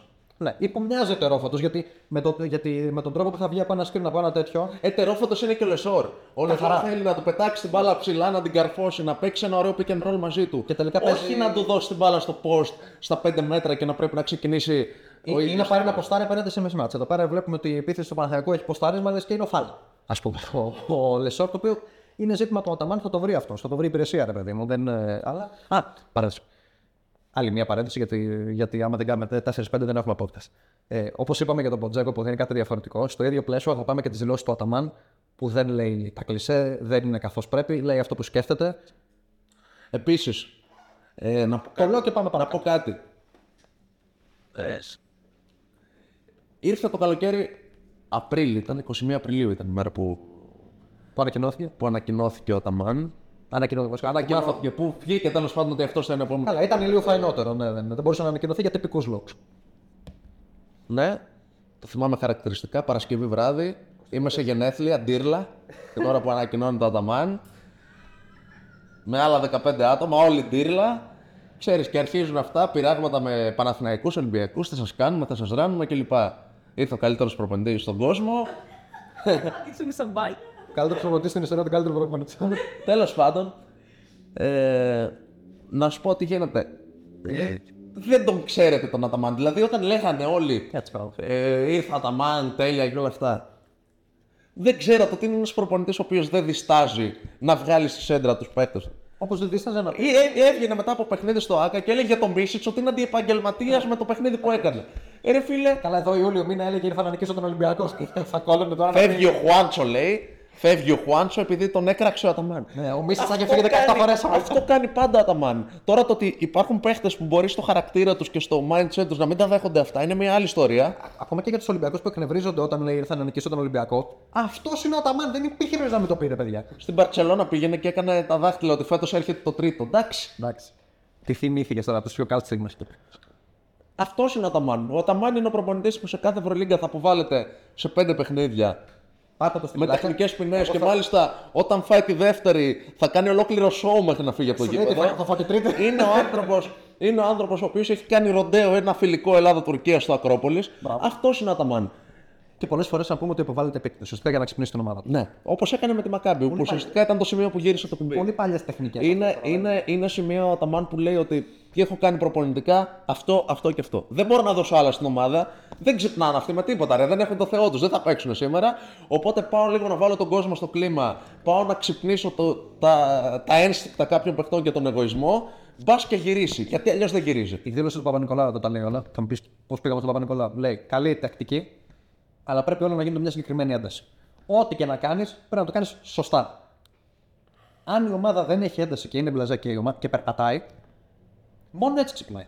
Δεν, δεν, δεν θα ξυπνήσει άμα τους πεις ότι γυρίζουμε από τον τρόπο που γυρίζουμε σε flat στο pick and roll. Δεν θα ξυπνήσει. Πρέπει κάτι να γίνει. Στο Παναθηναϊκός Μακάμπι, το οποίο τελικά χάθηκε. Τα. Τι έχει κάνει; Ο Αταμάν, ο Αταμάν ο- ο- προσπαθεί με όλους τους τρόπους να ξυπνήσει τον Παναθηναϊκό στο πρώτο μήχρονο και ο Παναθηναϊκός είναι απελπιστικά κακός. Στο ΑΚΑ υπάρχει μια γκρίνια ότι τι είναι αυτά που βλέπουμε κλπ. κλπ. Έχουν προηγηθεί και δύο ήττε από τον Ολυμπιακό και 20 Είναι και το κλίμα του μάτς περίεργο, είναι και το λίγο ψιλοάδιο. Ναι. Και υπάρχει μια αρνητική. Τέτοια. Μια αρνητική, ένα αρνητικό vibe μες στο γήπεδο. Μια αρνητική χρειά. Ε, και ξαφνικά, ενώ οι παίχτες είναι σε πολύ χαμηλά επίπεδα έντασης, ενώ ο κόσμος έχει αρχίσει να μουρμουράει, ξαφνικά ο Αταμάντα κάνει όλα λαμπόγιαλο και ξαφνικά ο κόσμος λέει ότι πάμε να τους. Πάμε να τους μπει γιατί οι κακοί διαιτητέ φάζουν την ομάδα μας και αυτή τη στιγμή τα έχουν βάλει όλοι μαζί μας και πρέπει να το πάρουμε. Γιατί αυτή τη στιγμή Παναθηναϊκός, κόντρα- Παναθηναϊκός κόντρα σε όλους και σε όλα. Δύο λεπτά μάθε. Οι παίχτες αρχίζουν και βάζουν στο μυαλό τους ότι για τον προπονητή μας ρε που, τα, που, που αυτοί οι άσχετοι τον απέβαλαν και τον έδωσαν το αντιαθλητικό και ε, αυτοί που θέλουν. ε, Και έχει ανέβει έντες όπως ανέβηκε και έντες στο Αντώνη, όσο το ναι, ακούτε. ναι, ναι, αυτό, Με αυτό ακουστικά ακριβώς εδώ πέρα δεν ξέρω τι προσπαθώ. πάθετε. Α- α- Αυτό ακριβώς προσπαθώ να μεταφέρω. την ένταση αυτή, ότι αυτή τη στιγμή μας φάζουν και θα δεχτούμε να μας φάξουν. Μας απέβαλαν τον προπονητή, ρε. Βιλντόζα, ξέρω, ο Βιλντόζα έκανε Τέσσερα πατσάρα τρίποτα, μετά, δεν δεν ξέρω. Ο Βιλντόζα που μπορεί μετά από αυτά που είχαν γίνει με το Περισσέρι να μην ήθελε να τον βλέπει για δύο-τρεις μέρες στον Ανταμάν, με αυτά που είχε πει. Θα πέσει στη φωτιά για σένα. Ρε, μου, απέ, μου απέβαλαν τον προπονητή. Μόνο να θα σας κερδίσω. Ναι, Ε, ε, ε, Αυτό προσπάθησε να κάνει ο Αταμάν αυτό υπάρχει και το κάνουν πρώτα. και το έκανε. Γύρισε το παιχνίδι και χάθηκε σε ένα rebound. Εντάξει. Το παιχνίδι γύρισε. Ο, ο Ταμάν αυτό το κέρδισε. Ναι. Το παιχνίδι γύρισε. Το ΑΚΑ που είχε μέσα 5-6 πήρε φωτιά. Ακόμα παρένθεση. Μιλάνο, Μακάμπι, με τη ολάνου Φόρουμ άδειο. Και με κεφάλι. Λαφοντέτα άδεια. Ε, η, ε, Λαφοντέτα που κόβει 7-800 κατά μέσο όρο στο παιχνίδι με την. Ε... 7-800, ναι. 7-8. Νομίζω είχε 16.000 κόσμο, 16.000 κόσμο μέσα είναι το. Ο, μέσος όρος της στα πρώτα παιχνίδια της Ευρωλίγκας ήταν 7-800. Έχει πέσει από αυτό. Επειδή, έχει το επειδή είναι ε, το, το, το, γεμάτο το 1 τρίτο. Αυτό πάνω σου πω. Ότι ενώ ο μέσος όρος είναι 7-800 σύνολο, στο παιχνίδι με την Μακάμπι έκοψε 2.700 κάτι εισιτήρια. Δεν θυμάμαι τώρα τα ακριβά νούμερα. Ε, ε, και θέλω να, να, να πω το εξής. Δεν είναι η ίδια συνθήκη η Μακάμπι με τις ρώσικες ομάδες, γιατί το Ισραήλ δεν αντιμετωπίζεται με τον ίδιο τρόπο από την Ευρώπη, άλλο αν θα έπρεπε, Εντάξει, ψηλό είναι. αλλά δεν γίνεται να παίζει αγώνα Ευρωλίγκα σε κλίμα τρομοκρατίας. Πλά είναι λίγο. Δεν γίνεται να φοβάται ο κόσμος να πάει στο γήπεδο. Δεν γίνεται να πηγαίνουν ε, από πριν οι άνθρωποι με τα σκυλιά να ελέγχουν μήπως υπάρχει τίποτα γίνεται, πρέπει περίεργο να στο γίνεται. γήπεδο. Α- άμα Δεν υπάρχει- γίνεται. Άμα, άμα οι συνθήκες είναι αυτές, βγάλει την έξω. Και στην τελική να αναστείλει την ε, συμμετοχή της ε, Μακάμπη μέχρι να σταματήσουν αυτά. Και με τις Ρώσικες αυτό έγινε. Ε, ουσιαστικά οι Ρώσικες Δεν τις απέβαλαν εξ αρχής, ναι. δεν μπορούν να αποβληθούν, παιδιά. Είναι μέτοχοι. Πώς θα αποβληθούν; Δεν υπάρχει αποβολή. Αυτή η λέξη είναι λάθος. Θα σε υποβάλουν την ίδια στην εταιρεία. Τι γίνεται; Αυτό που έγινε ότι ουσιαστικά οι Ρώσικες κατάλαβαν ότι δεν θα υπάρχει ασφάλεια και υπάρχει κίνδυνος να γίνει σοβαρό επεισόδιο οπουδήποτε. Δεν μπορεί να υπάρξει με ασφάλεια πουθενά και ποτέ. Κινδυνεύουν. Και, και αποσύρθηκαν εκεί ο Θάνο. Και οι ίδιοι μέτοχοι έπρεπε να πούνε ότι. Είμαι ο, είμαι ο Αρμάνι. Έχω μετοχές στην Ευρωλίγκα και παίζω Αρμάνι Μακάμπι. Και ο κόσμος μου, ο κόσμος της ομάδας μου, φοβάται να έρθει στο γήπεδο. Κόβω λιγότερα εισιτήρια. Υπάρχει μια εικόνα η οποία είναι αντιστοιχική γιατί βλέπεις όλα τα κεντρικά και καθίσματα του γηπέδου άδεια. Αστυνομία στο αυτό γήπεδο που τρει θέλεις, ώρες ρε φίλε, πριν. για την ε, διοργάνωση. ναι. Πώς θα το κάνω. Είναι άσχημη εικόνα, όντως. Και δεν ξέρω τι θα γίνει και με τα εντός έδρα τώρα στο. Α, παρένθεση. Έχεις ζητήσει αλλαγή έδρας για το μάτς με την ε, Φενέρ στην Κωνσταντινούπολη. Γιατί ειδικά με τους Τούρκους καταλαβαίνεις τι μπορεί να γίνει τι πες. Άντε και γίνεται τώρα η αλλαγή έδρας. Όταν στο, στο μάτς του δεύτερου γύρου που είναι το Μάρτιο, ξέρω πότε θα είναι. Θα είναι καλύτερα τα πράγματα. Δηλαδή αρχίζω και βλέπω ότι αργά ή γρήγορα δεν θα συνεχίσει τη διοργάνωση Μακάμπε να συνεχίσουν αυτά τα πράγματα. Τέλος πάντων. Αυτό. Η οποία αγωνιστικά είναι πολύ καλή ομάδα. Ναι. Έτσι. Δεν συνεχίζει την ίδια Και μάλιστα και χωρίς τον Baldwin και με τα παιχνίδια όλα εκτός και όλα αυτά έχει καταφέρει και έχει κάνει δύο πολύ μεγάλα διπλά και μέσα στο ΑΚΑ και μέσα στο Mediterranean Forum. Ναι, όντως. Αλλά ρε παιδί μου δημιουργεί μια, ένα πράγμα λίγο απόκοσμο, λίγο άσχημο να το Αλλά βλέπεις. εικόνα, ναι, όντως είναι γεγονός. Λοιπόν, επειδή θα πάμε να ξεφύγουμε τώρα και θα φτάσει δύο ώρες το podcast και θα έχουμε παράπονα από τον παραγωγό μας. Ε, Έχεις να προσθέσεις κάτι για τον Παναθηναϊκό; Γιατί έχω να πω δύο πραγματάκια για τον Ολυμπιακό για να πάμε να το κλείσουμε. Τίποτα, απλά περιμένουμε να δούμε την ένταξη του Ναν για να δούμε πώς θα, Θα το δούμε μάλλον την Παρασκευή με την Άλμπα. Οπότε θα δείξει. Παναθηναϊκή είμαστε έτοιμοι. Σκοπ, σκοπός, στόχος είναι να πει τώρα, αν δεν καταφέρει να μπει επειδή έχει μια απραξία είναι η αλήθεια, θα το δούμε. Αλλά ο Αταμάν είναι. θεωρώ ότι ένα δεκάλεπτο θα βρει τρόπο να το δώσει. Άμα βλέπει. Εκτό και το μάτι ξεφύγει έτσι. Διαφορετικά. Να ξεφύγει υπέρ ποιου; Ε, ναι. Ναι, Ε, κοίτα, ακόμα και στον πόντο να είναι, θεωρητικά δεν μπορεί να κάνει κάποιο τέτοιο πείραμα. Τέλος πάντων, θα το δούμε αυτό. Αν θα, θα έχει δύο Το προβολές. Βερολίνο που είναι η έδρα που πέρυσι ουσιαστικά Ναι. στέρισε, στέρισε από τον Αταμάν να μπει στην Οχτάδα. Εκείνο το Alba FS είναι το Μάτα. Και έφερε τον Μπέικον στο Παναθηναϊκό επίσης, νωρί νωρί. Α, ναι, μπράβο. Τέλος πάντων. Λοιπόν, ε, Ολυμπιακός. Να ξεκινήσω ή θες να πεις κάτι συγκεκριμένο; Θέλει παίχτη. Ωραία. Ωραία, πρώτο, πρώτο αυτό. Δεν βγαίνει. Δεν βγαίνουν. Στην περιφέρεια. Ε, για μένα θέλει δύο παίχτε. Έναν, έναν στην περιφέρεια που να τον βάζει και έναν είτε συμπληρωματικό είτε αντί του Σίγμα. Ε, ο οποίος ουσιαστικά θα είναι ένας παίχτη που θα, Για αρχή θα είναι μπορεί να μπαλαντέρ. που θα είναι μπαλαντέρ. Δηλαδή εκεί που ήταν πέρυσι ο Μπόλομποϊ, όποτε Αλλά είχε, μπορεί δεν κατέβηκε στο 4 σχεδόν ποτέ. Ε, έχει κατέβει στο 4 Μπόλομποϊ. Ε, μόνο- σε, σε ειδικές καταστάσεις. Μόνο με τραυματισμούς και τέτοια. Μόνο με τραυματισμούς, αλλά ήξερες ότι αν τραυματιστεί ο Βεζέγκοφ ή αν για ένα μάτσο είναι έξω ο Βεζέγκοφ ή ο Πίτερς, έχεις τον πόλο που μπορεί να σου δώσει κάποια λεπτά εκεί. Σόνι από Σβέρκο. Το θέμα είναι ποσο- ποσοτικό, όχι μόνο ποιοτικό. Αυτό. Και επίσης. Καλά, είναι- Ωραία, είναι- δεν είναι υπήρχε. και θέμα ε, αθλητικότητας. ωραία, ένα Λίβιο θέλει ο Ολυμπιακός στην τελική. Ναι. Ένα, ένα παίχτη τέτοιο στυλ, κατάλαβες. Που, Δηλαδή, να, που να βαράει και DNP άμα χρειαστεί, ρε παιδί μου, ότι δεν, και δεν θα χαλάσει την καρδιά στο- με τον, προ- με τον Μπαρτζόκα. Ναι. Οκ. Το, το ακούω. Ειδικά ο συγκεκριμένος επειδή έκανε λίγο απ' όλα. Υπήρχαν και έχει στιγμές κάνει και DNP. Θυμάμαι παιχνίδι. που- Πάρα πολλά. Υπήρχαν στιγμές που τον έβλεπες και λες. Δεν, δεν κάνεις σωστά απολύτως τίποτα και άλλες φορές που τον έβλεπες και λες μπορεί να κάνει στο γήπεδο τα πάντα. Είναι αυτό τώρα η ακροβασία του παίχτη που είναι πλήρης, αλλά ταυτόχρονα δεν είναι και καλός σε τίποτα. το Πολύ καλός σε τίποτα.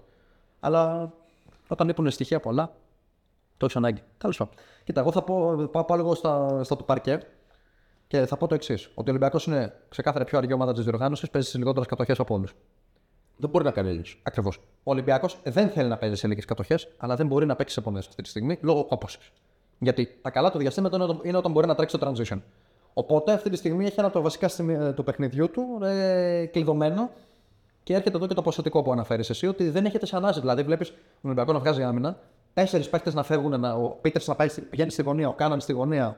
Έχει, κα- έχει κάνει το σπίτι ψηλό από τη μία ρακέτα στην άλλη, και εγώ κάπου ακόμα κατεβαίνει το κέντρο επειδή δεν έχει ανάσει. Αυτό το πράγμα ε, δε, δε, και επειδή δεν μπορεί να κοπεί με άλλον τρόπο, δε- δε- δεν γίνεται ξαφνικά να τους πει τρέξτε ο Μπαρτζόκας, γιατί ξέρουν και οι ίδιοι ότι πρέπει να τρέξουν. Είναι μεγάλο πλήν. Κάτι πρέπει να γίνει. Είναι μεγάλο πλήν για τον Ολυμπιακό ότι σε μια χρονιά που μεταβλήθηκε όλο το. Ουσιαστικά όλο το παιχνίδι της ομάδας. Έφυγε ο Σλούκας, έφυγε ο Βεζέγκοφ. Οι δύο πιο σημαντικές απώλειες. Το κέντρο βάρου μεταβλήθηκε. Η- η- Μεταβλήθηκε το η- κέντρο η- βάρους. Η λογική στη θεωρία είναι η ίδια. Και ουσιαστικά πλέον τα περιμένεις σχεδόν όλα από τον Βόκαπ. Ναι. Ε, ο Βόκαπ πήγε και έπαιξε στο παγκόσμιο. ναι. Δηλαδή, ο Ολυμπιακός αυτή, τη χρο- αυτή τη χρονική στιγμή θα ήταν ευλογία Καλά, και ο- ο- το Ολυμπιακό παίξανε 7-8 παίχτες. να έχει το Βόκαπ. Μωρέ, ξέρεις τι, για το Βόκαπ είναι πολύ, πολύ πιο βαρύ το φορτίο που βάλει. 100% γιατί εντάξει, ε, εσύ, ε, δεν μπορεί πλέον. Χάνεις και το εξής. Δεν ε, μπορεί, δεν μπορείς να τον ρίχνεις κάθε βράδυ στον πάντερ της αντίπαλης ομάδας. Ναι. Οπότε χάνεις χάνεις πράγματα από το Βόκ. Επίσης, Από αυτά που μπορεί να δώσει. ο, για, ο Ολυμπιακός αυτή τη στιγμή είναι υποχρεωμένος να κάνει νίκες για να κερδίζει χρόνο. Ναι. Αυτό πρέπει να κάνει. Έχει πάρει δύο παιχνίδια στην παράταση, τα οποία αν δεν τα έχει πάρει θα ήταν στο 1-5. Ανάσει τώρα. Αν τα μάτσα αυτά ο Ολυμπιακός τα έχει που Ένα σφύριγμα να έχει πάει να σου, ανάποδα. πω, να σου πω κάτι. Αντικειμενικά και το παιχνίδι με την Παρτιζάν το κέρδισε ε, με κολοκοτρονέικο μπάσκετ. Κατά στο τέλος. Το Μιλουτίνοφ. Ναι. Και, στην, ε, και στο παιχνίδι με τον Παναθηναϊκό, το μεγαλύτερο διάστημα του αγώνα φαινόταν ότι θα το έπαιρνε ο Παναθηναϊκός. Ναι, ναι, ναι, ξεκάθαρα. ξεκάθαρα. Και απλά Δηλαδή έχει, ο Ολυμπιακός έχει πάρει δύο παιχνίδια που έμοιαζαν να μην είναι δικά του. Ναι. Η Παρτιζάν λες ότι έχασε δικό της μάτς. Καλά, η Παρτίζα να το κλέψει πήγε, αλλά και πάλι. Ναι, αλλά έχει φτάσει κάποια στιγμή συν 14 Αυτό. και λες εντάξει. Έφτασε μια ανάσα να το, να το κλέψει όντως. Ναι. Ε, και ο Παναθηναϊκός ε, τέλος πάντων αυτοκτόνησε. Σε, αυτοκτόνησε όχι ε, χάνοντας μια μεγάλη διαφορά ας πούμε. Έκανε πολλά λάθη σε σημεία που μπορούσε να καθαρίσει το παιχνίδι. Π.χ. το λάθος pick and roll του Σλούκα με το Λεσόρ που μετά φεύγει στον αιφνιδιασμό ο Πίτερ και ισοφαρίζει σε 74-74. Το δικό του Σλούκα και Μετά ο Λεσόρ Εντάξει, ο Σλούκα και μόνος του 7 λάθη. ναι. Μετά ο Λεσόρ που πετάει την μπάλα έξω. Ασυνήθιστο. Ε, Ε, μετά στο σουτ το τελευταίο του Σλούκα. που- Παίρνουν και μεγάλα σουτ του Γόκαπ και του Γκόσπερ που είναι pull-up τρίποντα που δεν τα λες και το ψωμοτήρι αυτών των δύο παιχτών, έτσι. Ναι, απλά δείχνει ο Ολυμπιακός ότι έχει τον Παϊταλό. Όταν το παιχνίδι πηγαίνει στο σουτ, μπορεί να το κλέψει. Ισχύει, αλλά δεν Και πάει. με τη Φενέρ μπορούσε να το πάρεις. Επίσης, Πρέπει να παίζεις κανονικό μπάσκετ. άσχετο, απλά. Ε, όχι, μάλλον όχι άσχετο, απλά θέλω να το αναφέρω.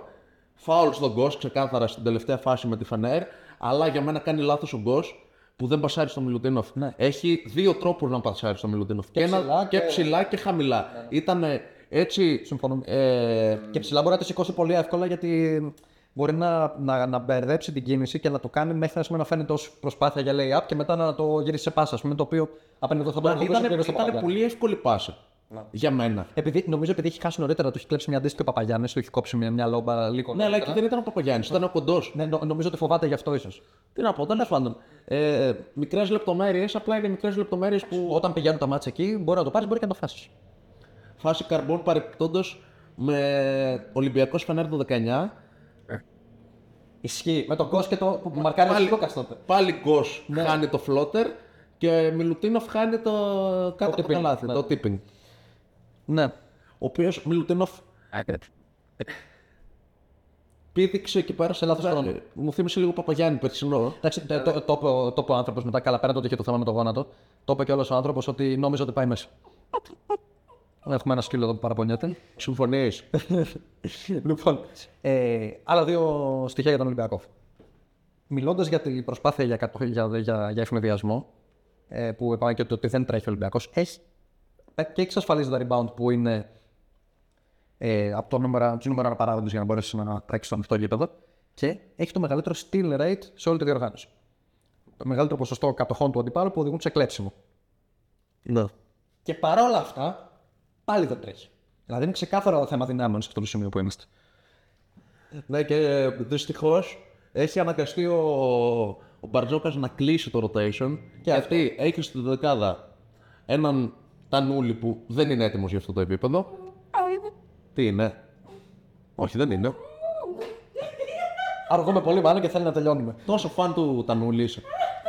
Τέλος πάντων, ε, έναν Πάπας που δεν είναι έτοιμος για αυτό το επίπεδο. Ένα Λούτζι που παρότι είχε κάποιες εκλάμψεις μία στις 10 δεν είναι έτοιμος για αυτό το επίπεδο. Ένα Λαρετζάκι που είναι μια στο τόσο. Ένα Μακίσικ έξω, έναν Σίγμα έξω. Ένα Μπρασδέκης που ακόμα δεν έχει. Ένα Πρασδέκη που ψάχνει τρόπο να προσαρμοστεί. Οπότε αναγκάζεται να κλείσει το rotation. Όταν μία, Σχεδόν πάντα έχει κανένα τραυματία, δηλαδή πάντα κάνεις μιλουτίνο, κάνει ασφάλ μέχρι τώρα λείπανε. ας πούμε. όταν μια ομάδα είναι σκασμένη ε, και αντί να βρίσκεις λύση από τον πάγκο, να μην εμπιστεύεσαι. Εδώ μέσα στα μάτια χάνει και παίχτες. Δηλαδή ε, ε, με τη Φενέρα ο Λαρετζάκης παίζει 4 λεπτά και ε, και κάνει τόσα λάθη που δεν ξεπαίζει.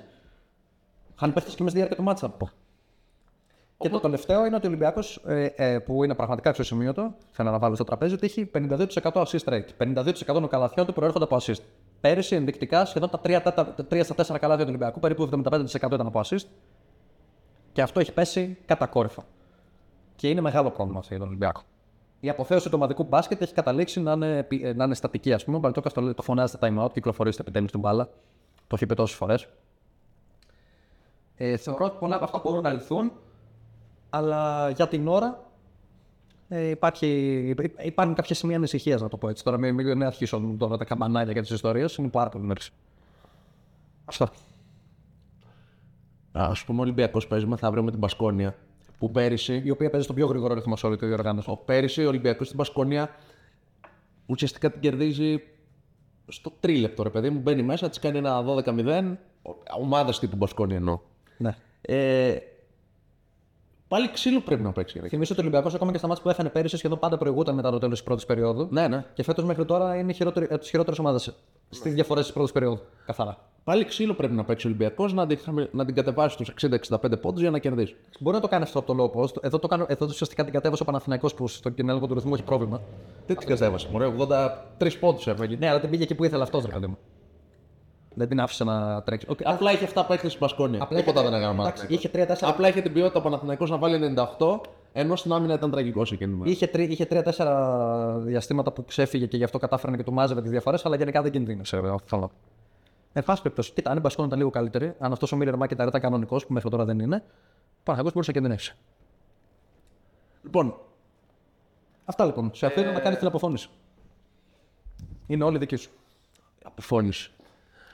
Λοιπόν, γενικότερα έχετε στο μυαλό σας ότι κάθε χρονιά η Ευρωλίγκα έχει πάρα πολλές. Ε, Εκπλήξεις. και, ναι, και πάρα πολλά σκαμπανεβάσματα. Ε, ενδεικτικά, ο Ολυμπιακός πέρυσι που ήταν η καλύτερη ομάδα της Ευρωλίγκας έχασε διαφορά 20 πόντων και έχασε από τη Βιλερμπάν που ήταν η χειρότερη ομάδα Έχασε με 20 πόντους μέσα στην τη Αρμπά. περσινή Ευρωλίγκας.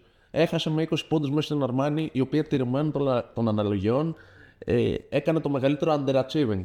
Κινδύνευσε με την Άλμπα εντός και πάει. Είδαμε, είδαμε πέρυσι τον Παναθηναϊκό, ο οποίος γενικά ήταν τραγικός, να πηγαίνει να κερδίζει 15 πόντους μέσα στη Ζαλγκύρη, η οποία Ζαλγκύρη δεν είχε ήττα στο γήπεδό της. Ε, είδαμε τη Ζαλγκύρη Μέχρι εκείνο το σημείο. μέχρι εκείνο το σημείο, ναι. Ε, Αλλά ήταν Δεκέμβρης μήνας. Πιο εύκολα πέρασε ο Παναθηναϊκός από εκεί μέσα από ότι πέρασε ο Ολυμπιακός. Ο Ολυμπιακός πέρασε με χαμένο σουτ, με σουτ του Βεζέγκοφ. Ναι.